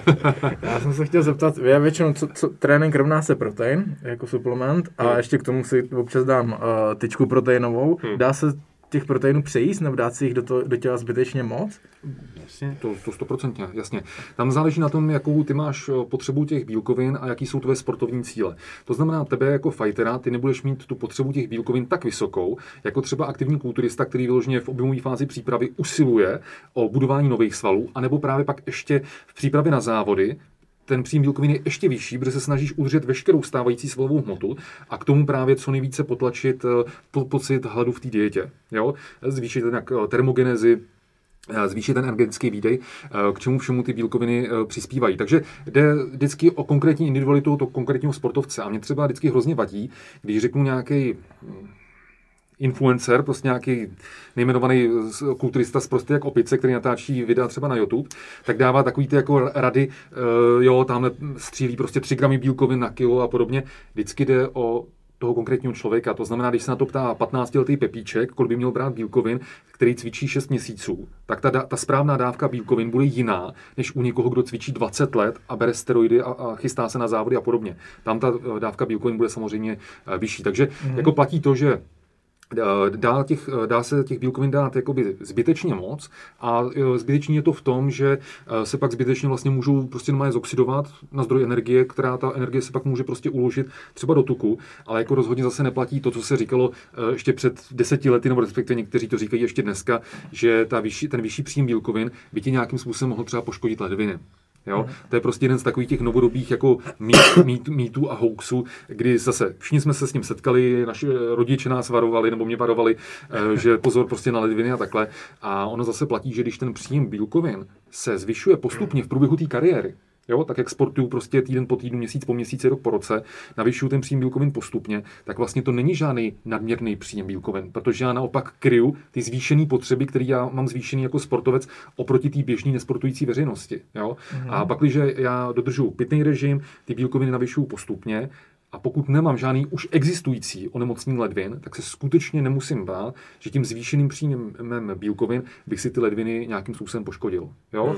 Rozhodně souhlasím s tím, že je vhodný, když jsem třeba aktivní sportovec, chystám se na závody, tak stejně jako dělám tréninkovou periodizaci, tak je dobrý eh, periodizovat i tohle v té výživě, to znamená třeba po skončení toho závodního období, tak si dá třeba měsíc, dva, tři, kdy třeba dělám doplňkové sportovní aktivity, kdy dělám právě, že mám výdelníčku menší množství bílkovin a nechám to tělo takzvaně jakoby odpočinout, ale zase není potřeba proto dělat nějaký tamhle uh, detox, po kterým budu kakat zelený kamínky, jak uh, řada lidí jako má pocit, že ze sebe vytáhne chemie po závodech. Jo, jo. Jenom když přijdem, přijdem ještě k tomu, k tomu konkrétnímu dávkování třeba těch syrovátkových proteinů, tak ideální jednorázová dávka je zhruba 20 až 40 gramů. V tom, 20 v tom, 40. v tom koktejlu, jo, jo, 20 až 40 gramů těch bílkovin. Hmm. A tohle je právě ideální dávka z hlediska stimulace té proteosyntézy, tedy toho procesu, který vede k budování uh, těch svalů. A ukazuje se, že třeba z té vyšší dávky, to znamená z toho rozmezí těch 40 gramů, budou víc benefitovat starší lidi, seniori, protože tam nastává tam dochází ke stavu, který se označuje jako anabolická rezistence. To znamená, tady ty seniori, starší lidé, nejsou už tak senzitivní na příjem toho proteinu. To znamená, oni potřebují vyšší množství, aby se u nich nastartoval ten proces budování svalů. Hmm. Takže to je vlastně ta, ta hmm. optimální dávka. A jinak záleží na tom celkovém kontextu, to znamená, kolik proteinů, kolik bílkovin přijímáš denně, i třeba v jasně, potravě. Jasně. A když se podíváme třeba na fitness, lidi prostě co cvičej, tak tam se jako optimálně ukazuje rozmezí 1,6 až 2,2 gramů na kilogram tělesné hmotnosti. Tak. Ty doporučení u, u fighterů jsou lehce nižší, jsou mezi 1,4 až 2 gramy na kilogram tělesné hmotnosti. Takže tady bych se dal tady, to, tady ten hmm. celkový denní příjem těch bílkovin. OK, super. Uh, mohli bychom teda jít dál. Uh, jít dál. Svalový růst uh, ovlivňuje protein. Co hmm. dál? Hele, takový druhý nejdůležitější suplement je kreatin. Asi, asi určitě znáte. Uh-huh. A my v tom my v tom e-booku vlastně zmiňujeme hlavně kreatin monohydrát, protože to je zase takový zlatý standard těch kreatinových suplementů, kdy vlastně na trhu jich je spousta, máme nějaký kreatin etylester, krealkalin a podobně, ale ty výzkumy jasně ukazují, že ten kreatin monohydrát je nejvíce proskoumaný a nejvíce efektivní. Že když, i když se porovnával s těmi ostatními formami kreatinů, tak pořád ten monohydrát na tom byl nejlépe, takže určitě doporučujeme ten zlatý klasický monohydrát. A kreatin je prostě skvělý suplement, já ho, mm-hmm. já ho miluju, já ho mám rád. A ukazuje se, že je opravdu jako efektivní, že dokonce někteří sportovci ten nárůst síly a svalové hmoty při té první fuzovkách kůře kreatinem přirovnávají uh, kanabolickým steroidům. No. Takže ty účinky jsou fakt jako, jako znatelný. Mm, tak pojďte nám k tomu něco říct, protože já... Ne, ne, necháme. Ať si to, hele, to zase je nemůžeme nechat vystřídat, když uh, vydali svůj nový e-book a... A- a Ale ono o tom kreatinu tam je kolik stran, tam asi tři, z hlavy nevím, ale kreatin je to hodně, se- hodně obsáhlý, se takže... okay. Ale zase To to ne, nebylo, ne, nebylo na tři hodiny, no. No, no, no. Na to mluvit hodně na hloubky. no. Takže můžeme zmínit jenom ty nejdůležitější věci ohledně kreatinu, co se týká třeba právě těch bojových sportů.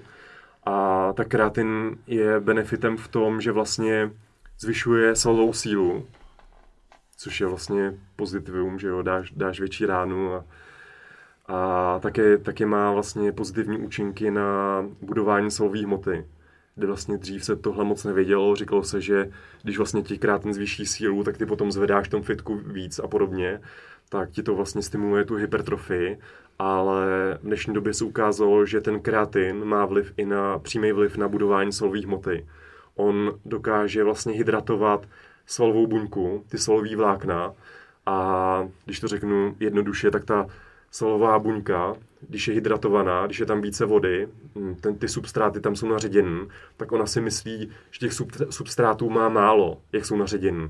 A tím vlastně začne stimulovat tu proteosyntézu a začne více jako růst. Takže má vlastně pozitivní, uh, pozitivní efekt kreatin i na tu svalovou hmotu. Ale jsou tam i další benefity, to znamená, uh, kreatin má nějaký antioxidační účinky, uh, potom také vlastně dokáže Uh, nějaký studie nalezly, že vlastně dokáže ochránit sportovce před zraněním.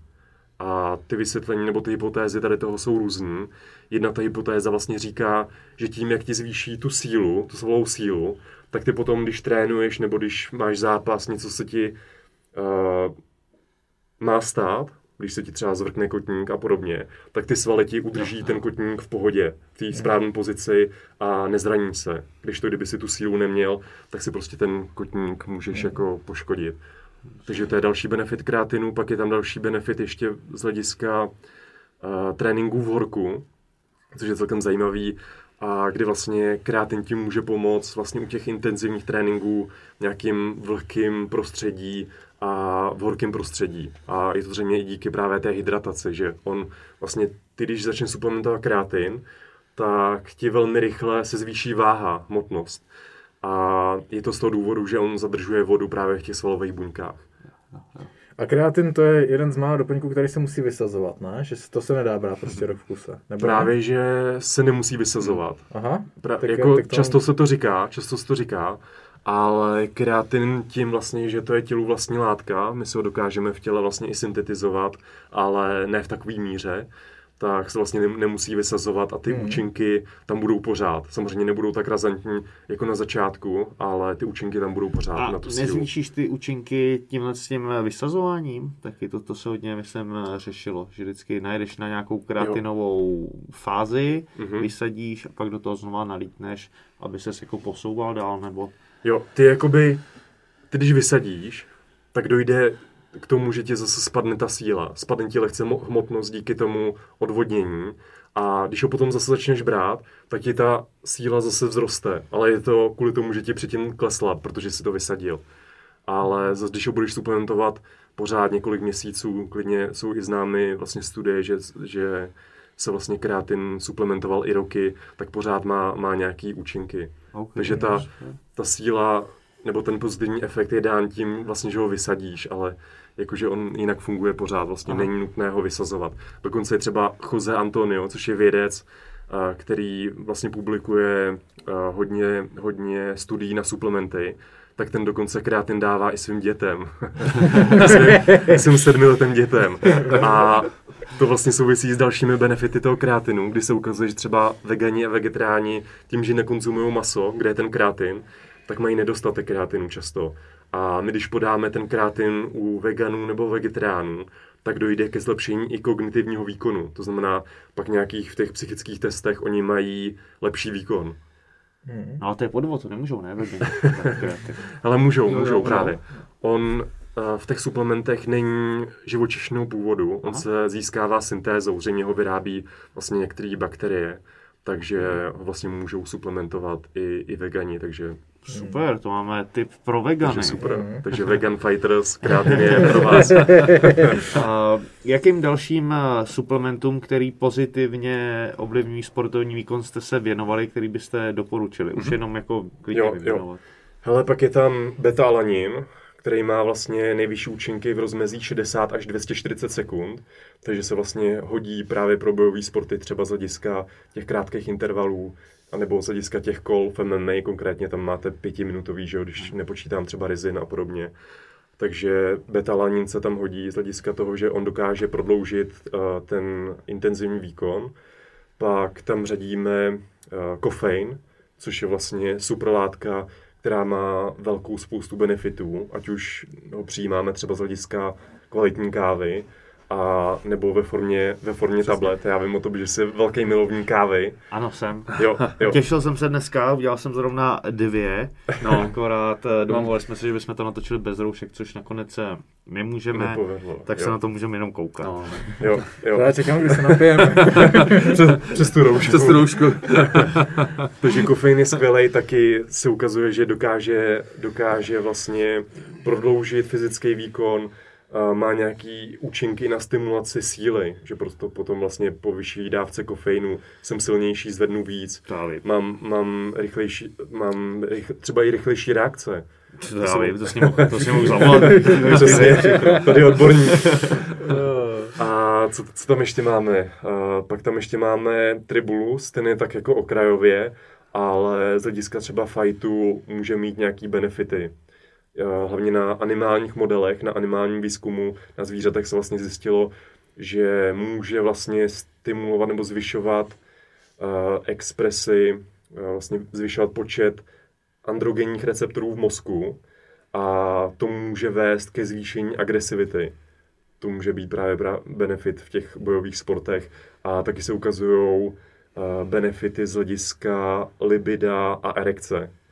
OK. Takže tady mám tip třeba pro ženy fighterů, když vlastně chtějí podpořit nějak výkon svého muže, tak můžou vlastně koupit pro fighterů, koupit že jo? Tribulus. že Vlastně Určitě, určitě. Obecně pro ženy. o- obecně pro ženy. přesně tak, přesně Uh, tak. za mě, co chci vědět, je taky ten nejpřeceňovanější a suplement a suplement s nejlepším marketingem. Máme něco takového? No bohužel máme, no. to je takový ožehavý, ožehavý téma. Asi dvě nejznámější, no dva nejznámější produkty, které mě napadnou, jsou BCAčka a karnitin, eh, kdy vlastně eh, i v dnešní době, když si jdete někam zaběhat tady do nějakého parku nebo takhle, tak tam vidíte nějaký eh, gely nebo tyčinky poházený nebo obaly od nich s karnitinem, protože dlouhý roky, opravdu desítky let, v podstatě od revoluce, karnitin byl vlastně jako jediný spalovač dlouhý roky, než přišly ty moderní spalovače, ty více složkový. A tím pádem ten marketing byl tak silný, že řada hlavně žen, když prostě si řekne, ano, já nevím, teďka od ledna nebo od února půjdu prostě do nějaký diety, eh, tak první, co že hnedka kupuju prostě karnitin. A ať se nám to prostě líbí nebo ne, ať se nám to líbí nebo ne, tak zkrátka dobře 30 let vědeckých výzkumů ukázalo, že suplementace, suplementace karnitinem nijak nezvyšuje spalování tuku. Oh, Jo? shit. Má to jiný benefity, není to jako suplement, že by to bylo k ničemu, má to jiný benefity, eh, podporuje to třeba činnost srdečního svalu, takže to může mít, eh, řekněme, nějaký benefity u pa- pacientů s kardiovaskulárními chorobami, u pacientů, kteří mají vrozený deficit nějakých těch acyltransferáz a takhle, ale prostě pro ten hlavní účinek, pro který se to prostě propaguje, to znamená, že budu pálit víc tuků při tom tréninku, tak zkrátka dobře to na to prostě nefunguje. Ale to není hit na suplementy, protože tady máme jiný kvalitní spalovače, který skutečně prokazatelně fungují a který právě obsahují zpravidla nějaký mix eh, kofeinu, extraktu ze zeleného čaje, eh, synefrinu, prostě mají tam nějakou tu termogenní složku, eh, tu stimulační složku a dalších třeba 8, 8, 8, 8 látek z hlediska třeba marketingu.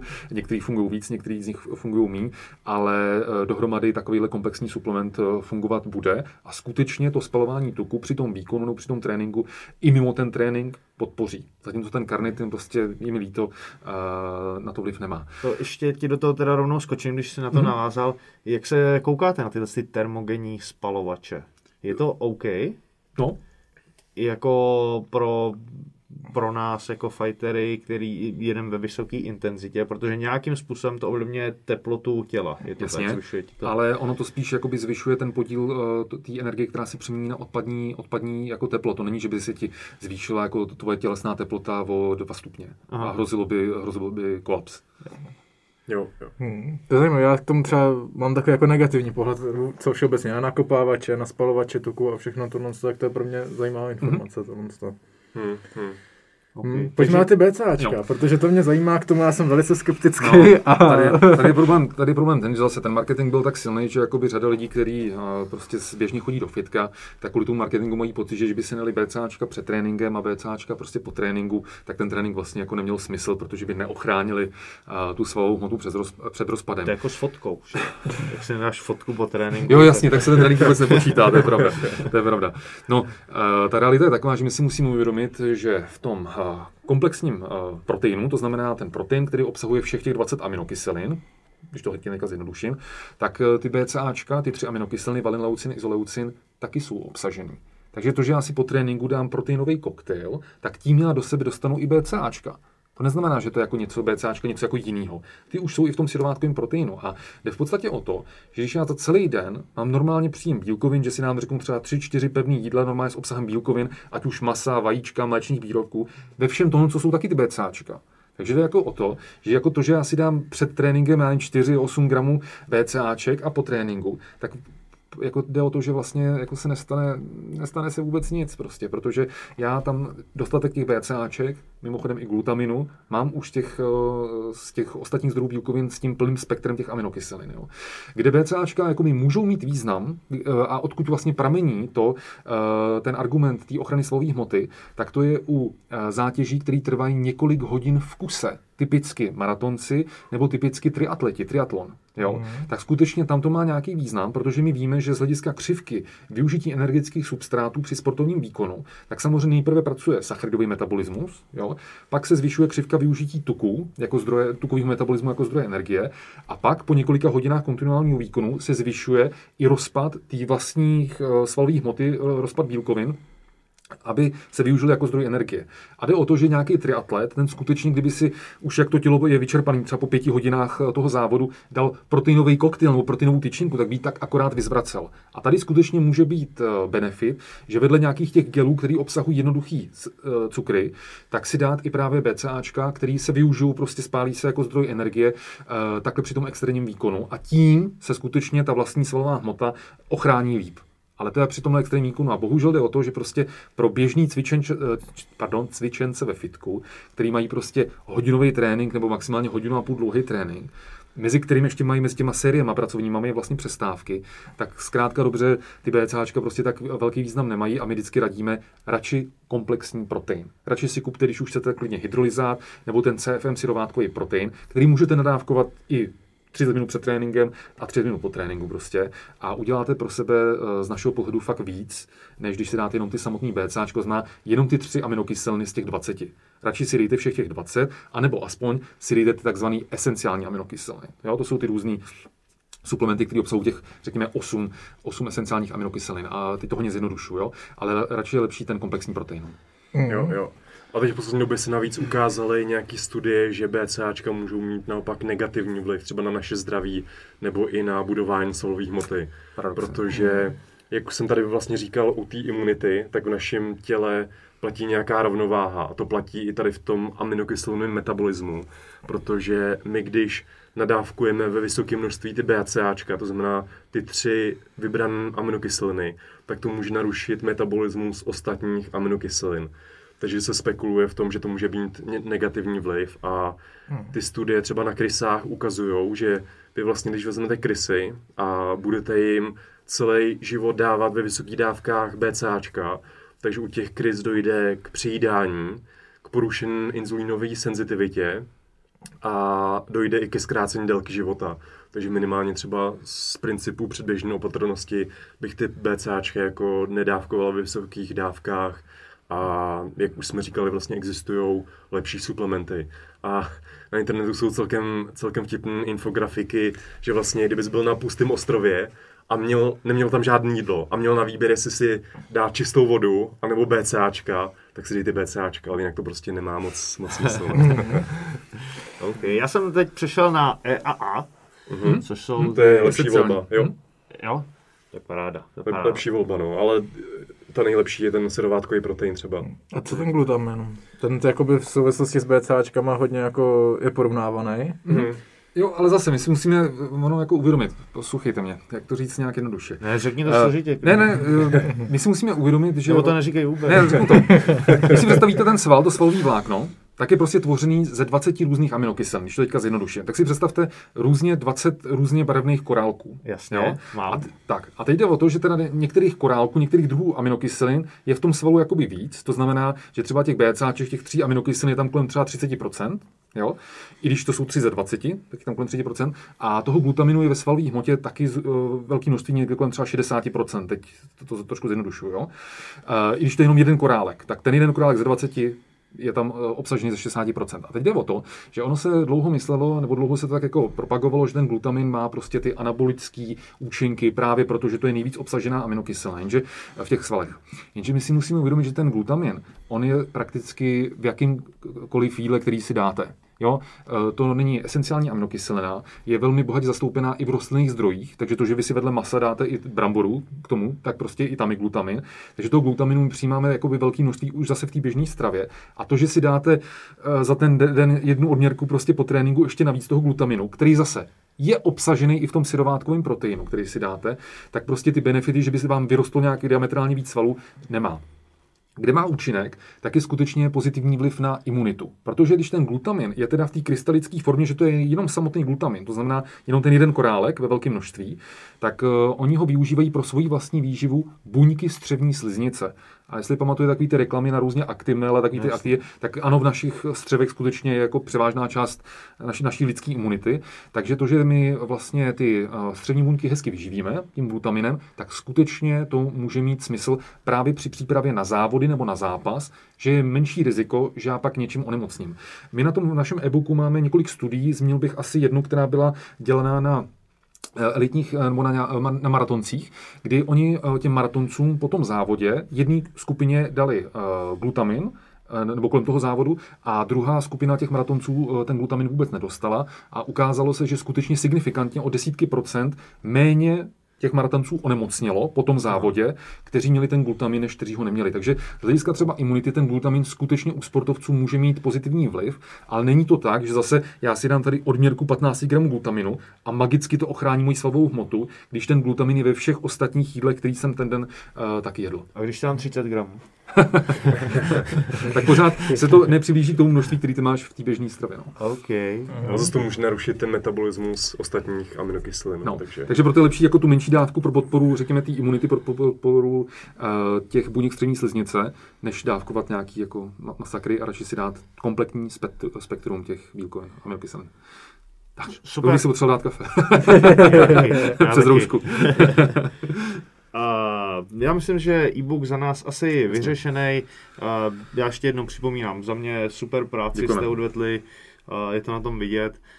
Uh, Kvápo, budeš to muset taky pořídit. Jo, už jako teďka v období karantény toho určitě využiju. Přesně čas, čas na studium.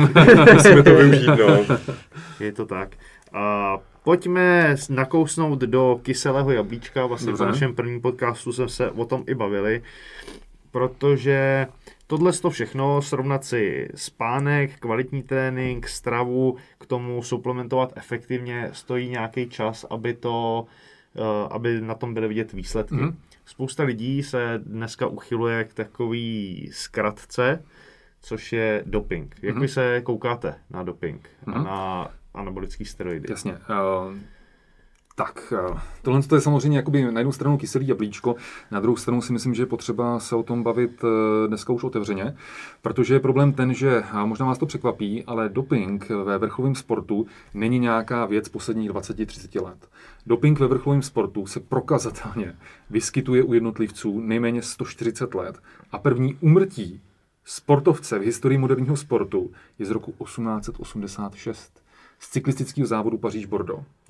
První dopingový nález, eh, kdy ten sportovec neumřel, oni ho zachránili, protože v cíli byli lékaři, tak je hnedka, myslím, z druhých nebo třetích olympijských her, myslím 1904, 1904 už byl prostě sportovec pozitivní na doping a málem tam skolaboval málem tam umřel, ale oni ho zachránili. Jo? Takže skutečně eh, to, že se doping ve vrcholovém sportu vyskytuje, je prostě realita. V některých sportech, jako je kulturistika, jako je cyklistika a takhle, se vyskytuje prostě třeba více a v některých sportech uh, se vyskytuje třeba o něco, o něco, o něco méně. Byť uh, asi byste byli překvapení, že i ve sportech třeba, já nevím, jako je ping-pong nebo takhle, taky byly pozitivní případy, protože zase hlediska regenerace a vysoký tréninkový frekvence třeba a takhle. Takže eh, Tohle, tohle je problém. A my teďka si musíme uvědomit, o jaký, o jaký vlastně sportovní úrovni se bavíme. To, že vlastně uh, doping je 140 let u jednotlivců uh, ve vrcholovém sportu, uh, neznamená, že by to bylo něco, jako takový argument říct teda, tak je vlastně super, že pojďme se o tom bavit prostě otevřeně, pojďme se o tom bavit především a před dětma a, a podobně. Protože k čemu vlastně došlo v posledních pěti letech? Já, když jsem začínal cvičit před 18 lety, tak já jsem o dopingu nevěděl. V časopisech se o tom o dopingu nepsalo a já jsem si myslel tehdy, když jsem už závodil v dorostu, že i ti sportovci na podiu mistr Olympia, v té době to byl Ronnie Coleman, byl aktuální mistr Olympia, tak jsem si myslel, že jsou čistý, protože ty informace nebyly, neexistovalo aby chlapi ve fitku, ke kterým já jsem tehdy zlížil, že jsem viděl ty 30 letý chlapy, jak to, že zvedli na bench 150. Jasně, že z dnešní perspektivy už asi chápu, že oni asi tehdy něco brali, ale tehdy jsem tím zlížel a neexistovalo, aby 30 letý chlapy ve fitku se s 16 letým zobákem bavili o dopingu. Neexistovalo to prostě. Jo? Ty informace prostě, ty informace, ty informace uh, prostě nebyly. A já jsem se s dopingem poprvé setkal až po třech letech závodění, uh, kdy já jsem vyhrál mistrovství republiky v dorostu a bohužel pak jsem se k dopingu dostal, protože jsem podlehl těm argumentům prostě, teď už ješ do junioru, tam už je všechno jiný, prostě bez toho to nejde. Já jsem si sám sebe tehdy představoval, že jednou budu na podium mistr Olympia. Rodiče se mi tehdy rozváděli, pro mě kulturistika byla všechno. Já jsem prostě tehdy chtěl závodit celý život, takhle jsem si to představoval. A vzhledem k tomu, že prostě Arnold a další se prostě veřejně k tomu přiznali, že ano, na téhle úrovni prostě uh, jsme, doping užívali eh, a takhle, jak jsem si říkal, no tak eh, do toho půjdu. A bohužel jsem pak měl vlastně velmi vážný zdravotní problémy a i disciplinární problémy.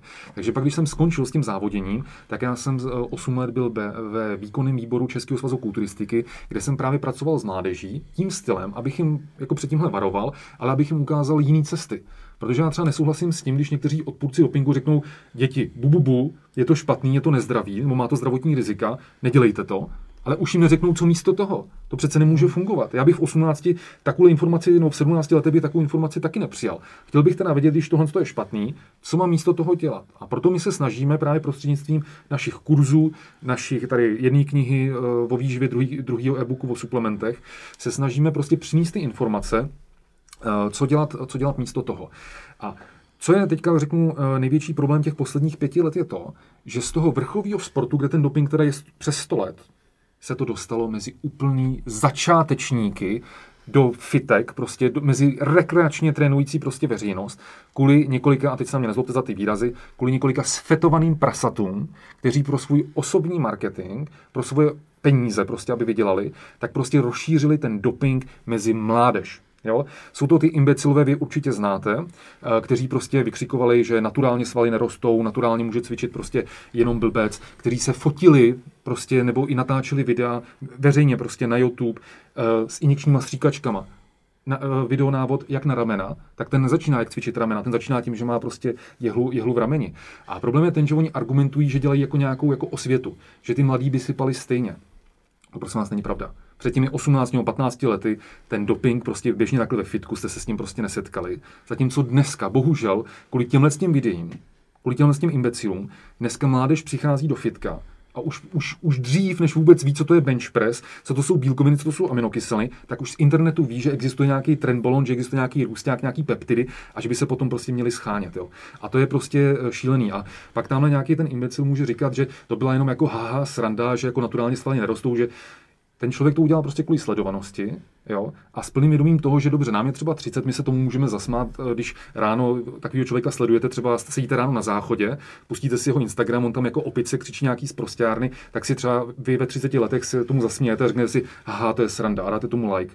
Ale 15-letý člověk to nechápe, že to je třeba nějaká sranda nebo nějaká nadsázka a začne tomu prostě automaticky věřit. A nám se zrovna nedávno stalo, když jsme měli v prosinci přednášku přednášku na gymnázium Litomyšl. Jo? To byla přednáška o výživě. To nemělo se sportem nic společného. Přednáška o zdraví výživě na gymnáziu. A po skončení jsme dali prostor pro dotazy, ty eh, děcka nebo ty žáci se nás na něco ptali. A tohle je historka, na kterou mám 120 svědků. Děti a i učitele, i ředitelku toho gymnázia. A prostě zvedl uh, ruku jeden kluk. Uh, a jaký máte názor na kulturistu FG? Já ho nechci jmenovat, protože mu nemůžu přijít na jméno. A my, no tak co ti budeme jako povídat, že jo, prostě tohle. A ono já se ptám, protože tady v Litomyšli teďka moji dva 16 letý kamarádi začali brát anabolika, protože ho prostě sledují a protože prostě on přece říká, že bez toho nejseš nic a že to je normální, až bez toho, bez toho svaly prostě naturálně nerostou. A ať už takovýhle on věci myslel ze srandy, nebo nemyslel ze srandy, ta realita je taková, že v posledních pěti letech se to strašně zvrtlo a ten doping se z toho vrcholového sportu, kde byl prostě vždycky, tak se dostal mezi ty začátečníky a to je to, proti čemu eh, my se snažíme nějakým způsobem bojovat právě těma informacemi. To ne, jako nemyslím si, že má smysl proti tomu bojovat, říkat, podívej se na ty negativní příklady, že tamhle tomu, já nevím, selhali játra, že tamhle ten skončil nemocnici a takhle, ale spíš skutečně tím bojovat uh, s tím, že vysvětlujeme, když vy to nasadíte příliš brzo, Nejen, že máte ty zdravotní rizika daleko vyšší, než když to dáte v 25 letech, ale zároveň je problém ten, že vy si sami uškodíte svoji vlastní sportovní výkonnosti, protože jeden eh, kolega Jirka Vacek eh, to nazval hrozně hezky, jeden kulturista, který tomu říká instantní svaly. Řada lidí, když začne s tímhle s tím brzo, třeba v 16, v 17, dá nějakou kůru, vybuduje si takzvaný instantní svaly, že hnedka v té první kůře, wow, jo, něco naberu a takhle. Hned zvedají o 20 kg víc na bench press. No jo, ale oni ihle si uvědomí, že pak, když to musí vysadit po pár týdnech, nebo nedej bože po pár měsících, tak najednou to je všechno prostě pryč, protože nemají žádný svůj vlastní svalový základ. A některý z nich skutečně úplně propadnou do toho začarovaného kruhu, že prostě jsou v kůře vlastně pořád. Jo? Aha. Protože někteří ti imbecilové tvrdí, jo, kámo, já to beru 20 let a podívej se, mě nic není. Ale zase, tady je ta role té genetiky, té individuality.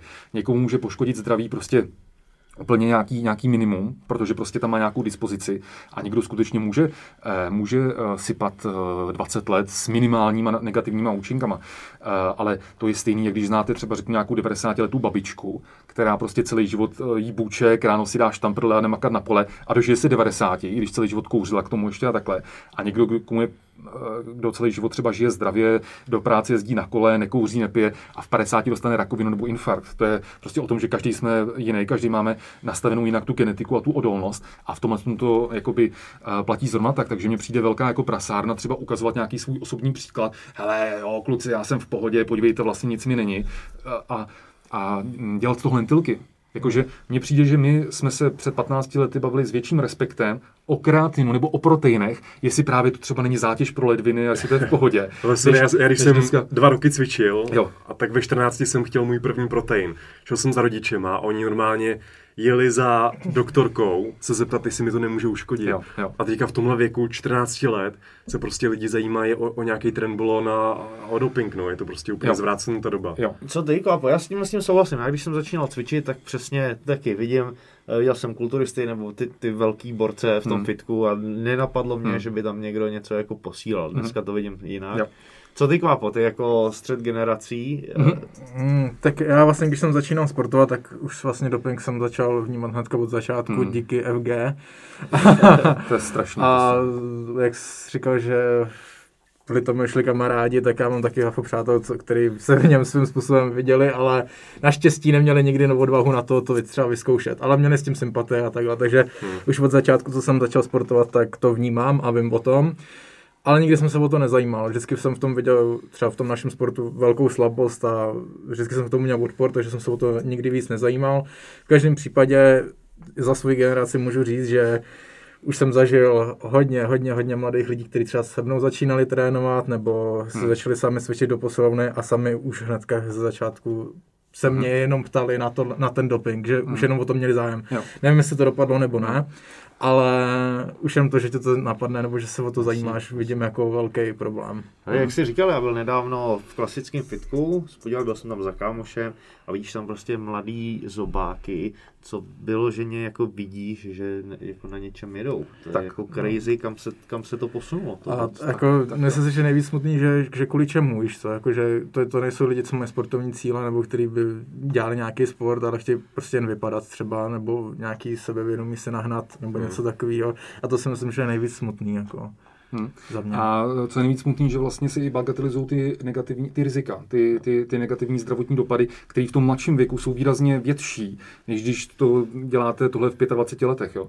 A nikdo jim neřekne, protože když má někdo nějakou jako velkou negativní zkušenost, eh, já vím o případech, že třeba juniorský závodník, kulturista prostě jako umřel tak tomu se s tou negativní zkušeností jako o to s váma jako nepodělí. Ale znám i spoustu dalších, kteří mají jako vážní zdravotní problémy, ale třeba i tím, že se jako trošku stydí, že prostě jako by jim to nechtí jako ventilovat ven, já byl blbej a takhle, tak prostě jako by nejsou tak známí, nebo to i třeba říkal, nejsou prostě tak známí, jako ta, tyhle sty, který právě mají tu velkou sledovanost a prostě do éteru sypou prostě každý týden nějakou kravinu, aby těma extrémníma věcma uh, si nahnali tu sledovanost. Ale mně přijde bizarní třeba to, že vlastně Uh, myslím si, že na YouTube určitě není legální dávat návody, jak si píchnout heroin jo, eh, jak, jak užívat jako tvrdý drogy, ale tady je právě ta šedá zóna vlastně, že z hlediska legislativy, že to je prostě šedá zóna, že oni vlastně takhle se jako veřejně o tom baví a řeknou jako dělají osvětu, ale oni tou osvětou vlastně ten doping mezi tu mládež, mezi začátečníky prostě uh, dostávají. Ona byla před lety jedna zajímavá taková jakoby uh,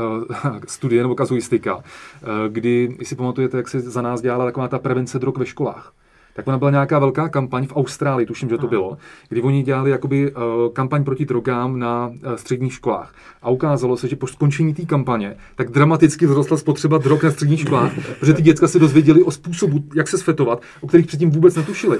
Jo? A tohle s tím dopingem je to stejný. Ano, doping se vrcholovém sportu prostě vyskytuje. Pravda je ta, že kulturistika je specifická v tom, že na vrcholové úrovni, teď se bavím o e, nejtěžší hmotnostní kategorii, prostě vrcholová kulturistika, tam nic jako čistá kulturistika neexistuje. Na pódiu Mr. Olympia, což je naše vrcholná soutěž, pravděpodobně nikdy nebyl čistý sportovec. Jo? Což takhle samo sobě zní drsně, protože ve fajtu to říct nemůžeme. Tam určitě někdy někdo urval nějaký výsledek a byl čistý. V kulturistice absolutně ne. Počínaje, nebo už před, no, Taky. Už, už, před, už, před Arnoldem, už před Arnoldem prostě brali všichni. Ale mě na tom vadí ještě jako jedna věc, že ano, to je vrcholná úroveň, ale i tak jde čistě závodit na vrcholové úrovni v kategoriích, jako je men's fyzík, jako je bikini fitness, jako je klasická kulturistika, kde je poměr váhy a výšky, takže ty hmoty nemůžu mít tolik, eh, kde skutečně máme spoustu sportovců, kteří měli prokazatelně výsledky na světové úrovni, na mistrovství světa, nebo se stali mistři Evropy nebo i mistry světa eh, čistě. Takže skutečně chci říct, že to jde. A co chci ještě jenom zdůraznit jednu věc. Rozhodně jde vybudovat svalnatou postavu, kdy 99% laické veřejnosti si řekne, ty, ty už prostě necvič, ty už jsi prostě ohromný, jo. E, tak jde vybudovat svalnatou postavu prostě čistě a to, že někdo tvrdí, že to nejde, že naturálně svaly nerostou, tak je prostě lež a takový člověk je prostě prase, když tohle to prostě mládeži, mládeži říká a vůbec si ve svém věku neuvědomuje, jak ta mládež takovouhle informaci uh, zpracuje a co podle toho pak začne dělat. No. Takže mm. to, si myslím, to si myslím, že je velký problém a že je potřeba jako tohle to vysvětlovat.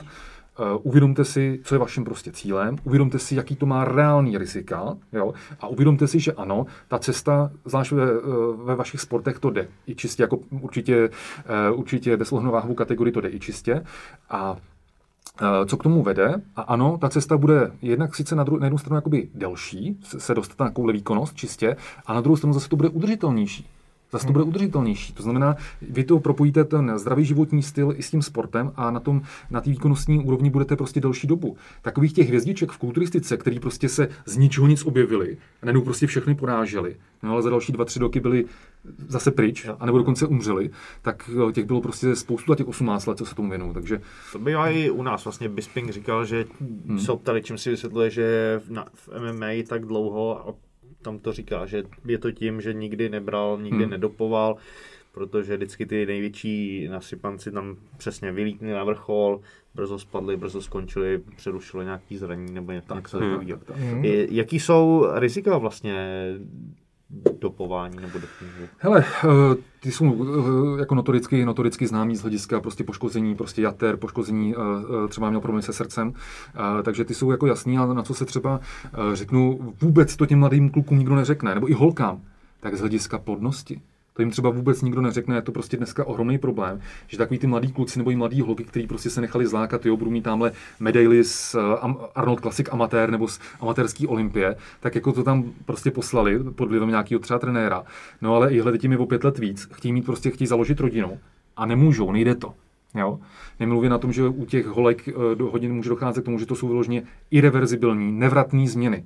Jo? Z hlediska plodnosti i z hlediska toho, eh, že se aktivovaly ty androgenní receptory a, a, a hlasivky a že jsou dvakrát větší, že mají dvakrát větší hlavu, mají chmíří uh, na tvářích, uh, než měli třeba před tou sezónou. Takže a to je, to, je, to je strašný a je potřeba prostě si uvědomit, že ty rizika tady jsou a že to nejde jako bagatelizovat.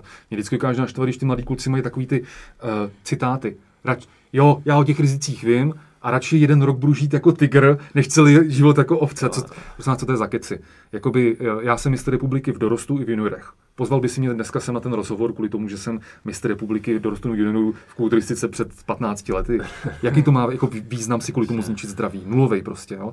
Takže my si musíme uvědomit, že v těch eh, kategoriích věkových dorostu a juniorů by to mělo být o tom, naučit se pracovat s vlastním tělem, eh, naučit se, jak vaše tělo reaguje na trénink, ať už fitness trénink nebo fighterský trénink, jak reaguje na sportovní výživu, jak reaguje na správný jídelníček, jo, a vybudovat si nějaký ten výkonnostní základ.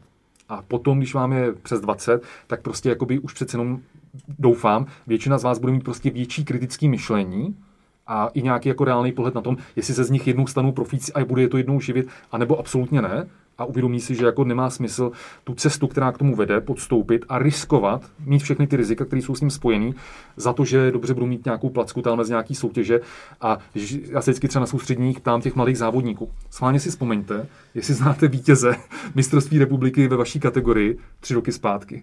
Nikdy nikdo mi nedokázal odpovědět. A. Takže to, že jako jednou vyhrajete mistrovství republiky v juniorech, a to vás nebude živit celý život. A když si kvůli tomu zničíte zdraví, tak Mm-hmm. Uh, co peptidy? Vidím u zápasníků hodně, že, nebo ne, u, zápas, u pár zápasníků vidím, že tomu dělají reklamu, vidím, že se to dá jako legálně koupit, že, že to není braný jako doping, ale já vím, že to doping je, tak? Záleží jak který, no, ono to je jako hodně, hodně široká oblast. A jak to funguje, k čemu to slouží? Přiznám se, že já bych takhle se nerad o tom tady bavil, jako takhle, jo, jako, jak to funguje, jak to slouží. No. Je, ono jich je prostě, je, je jich víc, je jich víc druhů a rozhodně uh, některý jsou na uh, listině, co jsou peptidové hormony, a některý na listině uh, zakázaných látek jakoby nejsou a ty, které jakoby nejsou, tak uh, když to hodně zjednoduším, tak ty jejich účinky jsou hodně nadsazovaný, uh-huh. právě jo. proto, aby se to prodávalo. Jo, dobré. A tam je ještě problém s tím, že vlastně steroidy, steroidy jsou tady prostě desítky let a my známe vlastně v podstatě jejich účinky, jak ty pozitivní, tak i negativní. Jsou tak, prostě no. více proskouman, používali se nebo používají se i v lékařství, medicíně, když to ty peptidy jsou relativně nové látky, takže my v podstatě nemáme ty studie a neznáme v podstatě třeba ty dlouhodobý rizika, takže mm-hmm. i mhm. tady z toho důvodu tak, bych byl no. velmi, velmi opatrný. No. Jak je možný, že teda se tohle prodává? Je to jako povolený, je to normálně legální? Není přece, ne? Uh, tak ono jde bohužel na internetu koupit, jako i, když si zadáš jako do Google jako steroidy, tak eh, prostě eh, dneska to jde koupit prostě na internetu, jde to koupit takhle ve fitku. Spoustu trenérů, prostě to je jejich side job, bych tak řekl, mm. což je jako hodně smutný, ale taková jako realita, že ta dostupnost je taky jako daleko no, větší, tak to před 15 jako, lety. No. Pochopím to jako s drogama, tak ty se taky jako no. běžně jsi schopný jako hmm. sehnat ale nenajdu to jako běžně na stránkách. Tam najdeš jako oficiální web, který má v názvu jako peptidy a mm-hmm. jsi schopný si to jako objednat. Jo, oni tam, myslím, že to, to, to, to, na co naráží, tak oni to nějakým způsobem, myslím, nějak eh, schovávají, že to dělají jako v rámci nějaké jako klinické studie, do který tě zařadí, ale o tomhle se přiznám podrobnosti, jo, jak to přesně mají. Jejich business model jsem nestudoval, my se fakt jako mm, soustředíme na to, na to, co ukázat místo toho, než bychom, já nevím, někoho takhle sledovali. Nebo hmm. to. Jinak já si teďka říkám, že já kdybych o tom uvažoval, chtěl bych něco objednat z internetu, takhle jako nelegálně podpultově, tak já bych se strašně bál právě té kvality. No jasně. jasně. Jakože ty něco bereš a v podstatě nevíš, co to je, nevíš, mm. co tam je jako za nečistoty, za další jako látky, které ti můžou vlastně poškodit tvý zdraví je to prostě problematický. No. To je jako s herákem toho, taky, no. než no. správného no. dílera. ano. A, a řekni mi, no, a záleží někomu z těch dílerů na tím zdraví. No, jasně. No, to je prostě taky jako, že oni si myslí, že když tamhle tě, tady, takhle nějaká jako osobnost, který zároveň je díler, že tě jako pochválí za formu, tak řekneš, ten je skvělý a takhle. Prosím vás, mě můj díler pozval na svoji vlastní svatbu a stejně mi pak dal fake, který mi způsobil zdravotní problémy. Takže jako uh, si musíte uvědomit i tohle, když vám někdo maže met kolem huby, jaký jste talenti, jak se vás vidí a, a, a kámo, dej to a ty, ty bys měl ušít letos na Olympii amatérskou a takhle, pošli to tam, tak z pravidla často je cílem toho člověka vám něco prodat za desítky tisíc korun prostě.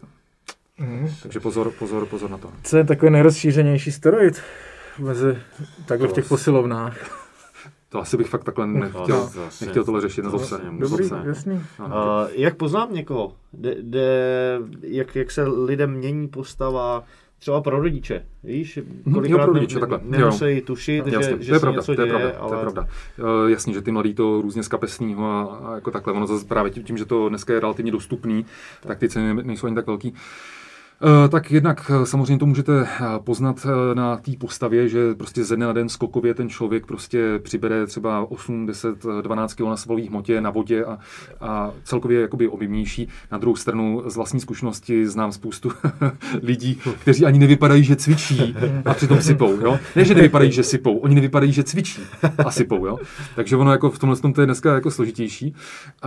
Když to se takhle nasadí nějaký začátečníci, samozřejmě tam může být ten problém jednak z hlediska hlediska, každý na to reaguje jinak, může tam mít problém z hlediska akné a podobně, a můžou tam být i jako výrazný psychické změny. Já bych neřekl, že to člověka jako úplně změní, ale spíš to jakoby dá eh, víc na povrch vyplavou to, jaký ten člověk je ve skutečnosti. To znamená, když má někdo třeba sklony eh, k agresivitě a za normální situace to dovede prostě jako se ovládnout, tak tady pak může tohle, že ten člověk, že mu přepne a že já nevím, dáme se s někým eh, popere a pak dostane prostě podmínku, co já vím. Jo. Roid rage. Roid rage. A to je častý, jako, jo, to je, je, častý. Je. A což si myslím, že právě je riziko v těch bojových sportech, že mně se líbí, jak třeba MMA vlastně zápasníci MMA, jak MMA prezentujete důležité, že to je právě o tom vybudovat si tu kontrolu nad tou agresivitou a nějakým způsobem to ovládat, což zatím, co steroidy můžou jít právě proti tomu, že tu agresivitu naopak podpoří a že to uh, nebudete schopni ovládat. Takže to je jakoby uh, to, to riziko. No a myslím si, že ten rodič by to mohl poznat hlavně z tohohle, z té změny chování, z toho, že se změnila ta postava, případně i z toho, že eh, ten člověk potřebuje třeba víc peněz než předtím, a mm-hmm. na, co, na co potřebuje a takhle.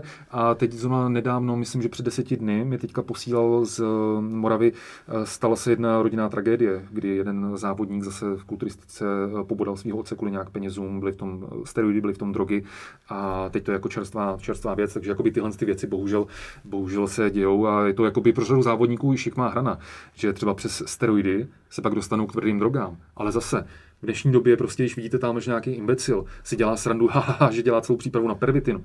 Co, kde to jsme, prostě, co to, co to je? Já jsem si vždycky myslel, že prostě uh, sportovci uh, by nějakým způsobem přece měli jít jakoby prostě příkladem, jo, a teď tady prostě řada jako lidí uznává jiný tady, řekněme, influencery, imbecily, který prostě takhle negativně ovlivňují naší mládež. A vlastně naší mládež, mládež prostě začátečníky, navádí k užívání nejen steroidů, ale i prostě jako zlehčou užívání třeba drog. A to mi prostě přijde, že nechápu, jak vůbec takový lidi může někdo jakoby sledovat a plácat je po ramenu, haha, to je, to je, ty jsi dobrý a takhle. Mně to přijde prostě šílený. No. Hmm. OK, po, pojďme, pojďme dál tady hmm. to. to je já, jenom ještě bych se zmínil, uh, vrátil k té kontrole jo. těch MMA zápasníků. Já to vidím právě u Patrika, že když hrajeme Call of Duty večer občas na Playstationu, tak když ho někdo zabije, třeba někdo přejde tou Tatrou a podobně, tak on je naprosto klidný. To se mi prostě na něm líbí. Takže já, tak, já, já, už jsem zvyklý. já, já teda musím říct, já jsem to rozčilu. já už jsem, já už jsem přestal hrát. Asi nejsi tak zkušený, no.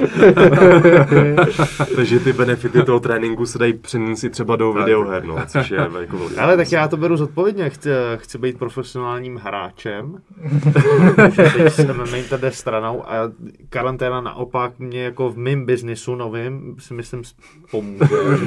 já se o to taky snažím, ale. Mimochodem dopinky v tom, v e-sportu. Je, je, je. je. Jo, jo, jo. Kvůli těm reakcím, no. Kvůli rychlosti těch reakcí, no. Jo. To je hustý. To já myslím, že kvůli spánku, no. Taky, uh, taky těch, jako to je ruka v ruce. Těch, těch důvodů bude víc, no. Těch no. důvodů bude víc. To je hustý. No jo, no. A pojďme do závěrečné části. Jasně. A máme tady novou rubriku, kterou jste posledně ještě nezaregistrovali, Aha. a to je kniha. Aha. Doporučujeme knihu nějakou mm-hmm. a samozřejmě lifehack. Máme nějaký lifehack? Hele, lifehack, lifehack asi myslete kriticky, dodržujte všechny tady ty body, co jsem tady řekli. Jeste, jeste správně, sportujte správně a nevěřte všemu, co je na internetu. No. Hmm. Okay. Já bych řekl, že jakoby lifehack je to, že si já právě vybudu dlouhodobě udržitelné návyky k tomu, co chci dělat, prostě ať už dělám jakýkoliv sport, prostě chci být, každý z nás by měl by chtít být prostě zdravý, tak vybudovat si dlouhodobě udržitelné návyky na jídlo, na pohybové aktivity, a uh, případně, případně samozřejmě i na ten spánek, který je důležitý. Takže to je jako lifehack, není prostě lifehack, že tady vám odhalíme nějakou, nějakou tajnou metodu, kterou nám prozradili amazonští indiáni a, a, a naturopaté a podobně. Ne, to, to prostě takový jako rychlý řešení, většina z nich prostě je úplně jako k ničemu a naopak je potřeba to budovat prostě dlouhodobě, postupně, což není tak sexy, není to nějaká tady převratná metoda, ale funguje to, funguje to dlouhodobě. Takže to je lifehack. Kniha? tak Do, doporučení tady je třeba taková dobrá naše oblíbená kniha Moderní výživa. přesně, Může být, ale to může být jenom jeden, takže druhý. Eh, suplementuj efektivně. Máme naštěstí dvě knihy. ne, nicméně ještě ty knihy, co nejsou naše, tak já třeba teďka čtu, když nemůžeme vlastně prezentovat, když nemáme naše přednášky, tak já čtu knihu uh, Prezentujte jako na TEDu nebo něco takového. Mm-hmm. A to je vlastně od zakladatele TED Talk a popisuje tam vlastně prezentační dovednosti, takže, takže doporučuju. Mhm. Eh, Já ne teďka, v karanténě, teď my ještě pořád jako hodně pracuji na počítači nebo hrajeme PlayStation, takže uh, nečtu aktuálně žádnou knihu, ale v posledních uh, době, co se mi líbila kniha, tak bylo Sapiens. Jo, Jestli se to někdo, to musím říct, že kdo třeba Jsem máte... tady zmiňoval, ne, myslím? Jo, Jo, nevím. kdo máte v oblibě historii, tak jako by si uvědomíte, že řada historických souvislostí mají třeba úplně jiný příčiny, než si člověk na první pohled myslel, nebo než se učil ve škole, takže ta kniha mě hrozně zaujala. Pravda, Sapiens je skvělej. Pak druhý díl Homo Deus, ten už nebyl takovej. Jo. Ale teď už je snad třetí díl a ten jsem nečet. Jo, jo, jo. Sapien jsem zapomněl v letadle, když jsem letěl do Norska. Jsi někdo početl v češtině? Jo. Ty máš kvápo něco? La- lifehack, jo, ani, ani knížku asi ne, jo, jako měl, ale zajímavý, že vždycky, když jsem doma a bavíme se o lifehacku, t- nebo vzpomenu si na lifehack, tak mě vždycky něco napadne. Já nevím, jestli jsem to neříkal, jakoby spaní po obědě, to nevím, jestli jsem říkal v minulých hmm. dílech, ale to třeba něco, co mě fakt extrémně pomohlo, hmm. jak v tréninkovém režimu, tak i v normálním, že prostě každý den mám prostě po obědě vyhrazenou hodinu na to, mm-hmm. abych si šel lehnout. Mm-hmm. Vždycky spím třeba maximálně 40 minut mm-hmm. a 20 mám na to, abych se tak nějak jako probudil. Mm-hmm. Extrémně mě to sedí 7,5 hodiny přes večer a plus takhle ta necelá mm-hmm. hoďka přes den a to mě vždycky tak jako nakopne, to fakt můžu doporučit, to mi sedí hodně.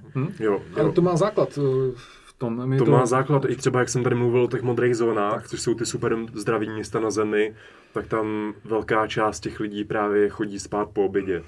A vlastně vědecké studie to ukazují, potvrzují, že to má nějaký benefity, takový ty krátký power napy, to můžeme říkat vlastně po obědě, že to má vlastně zdravotní, zdravotní přesně tak, zdra- zdravotní benefity, no.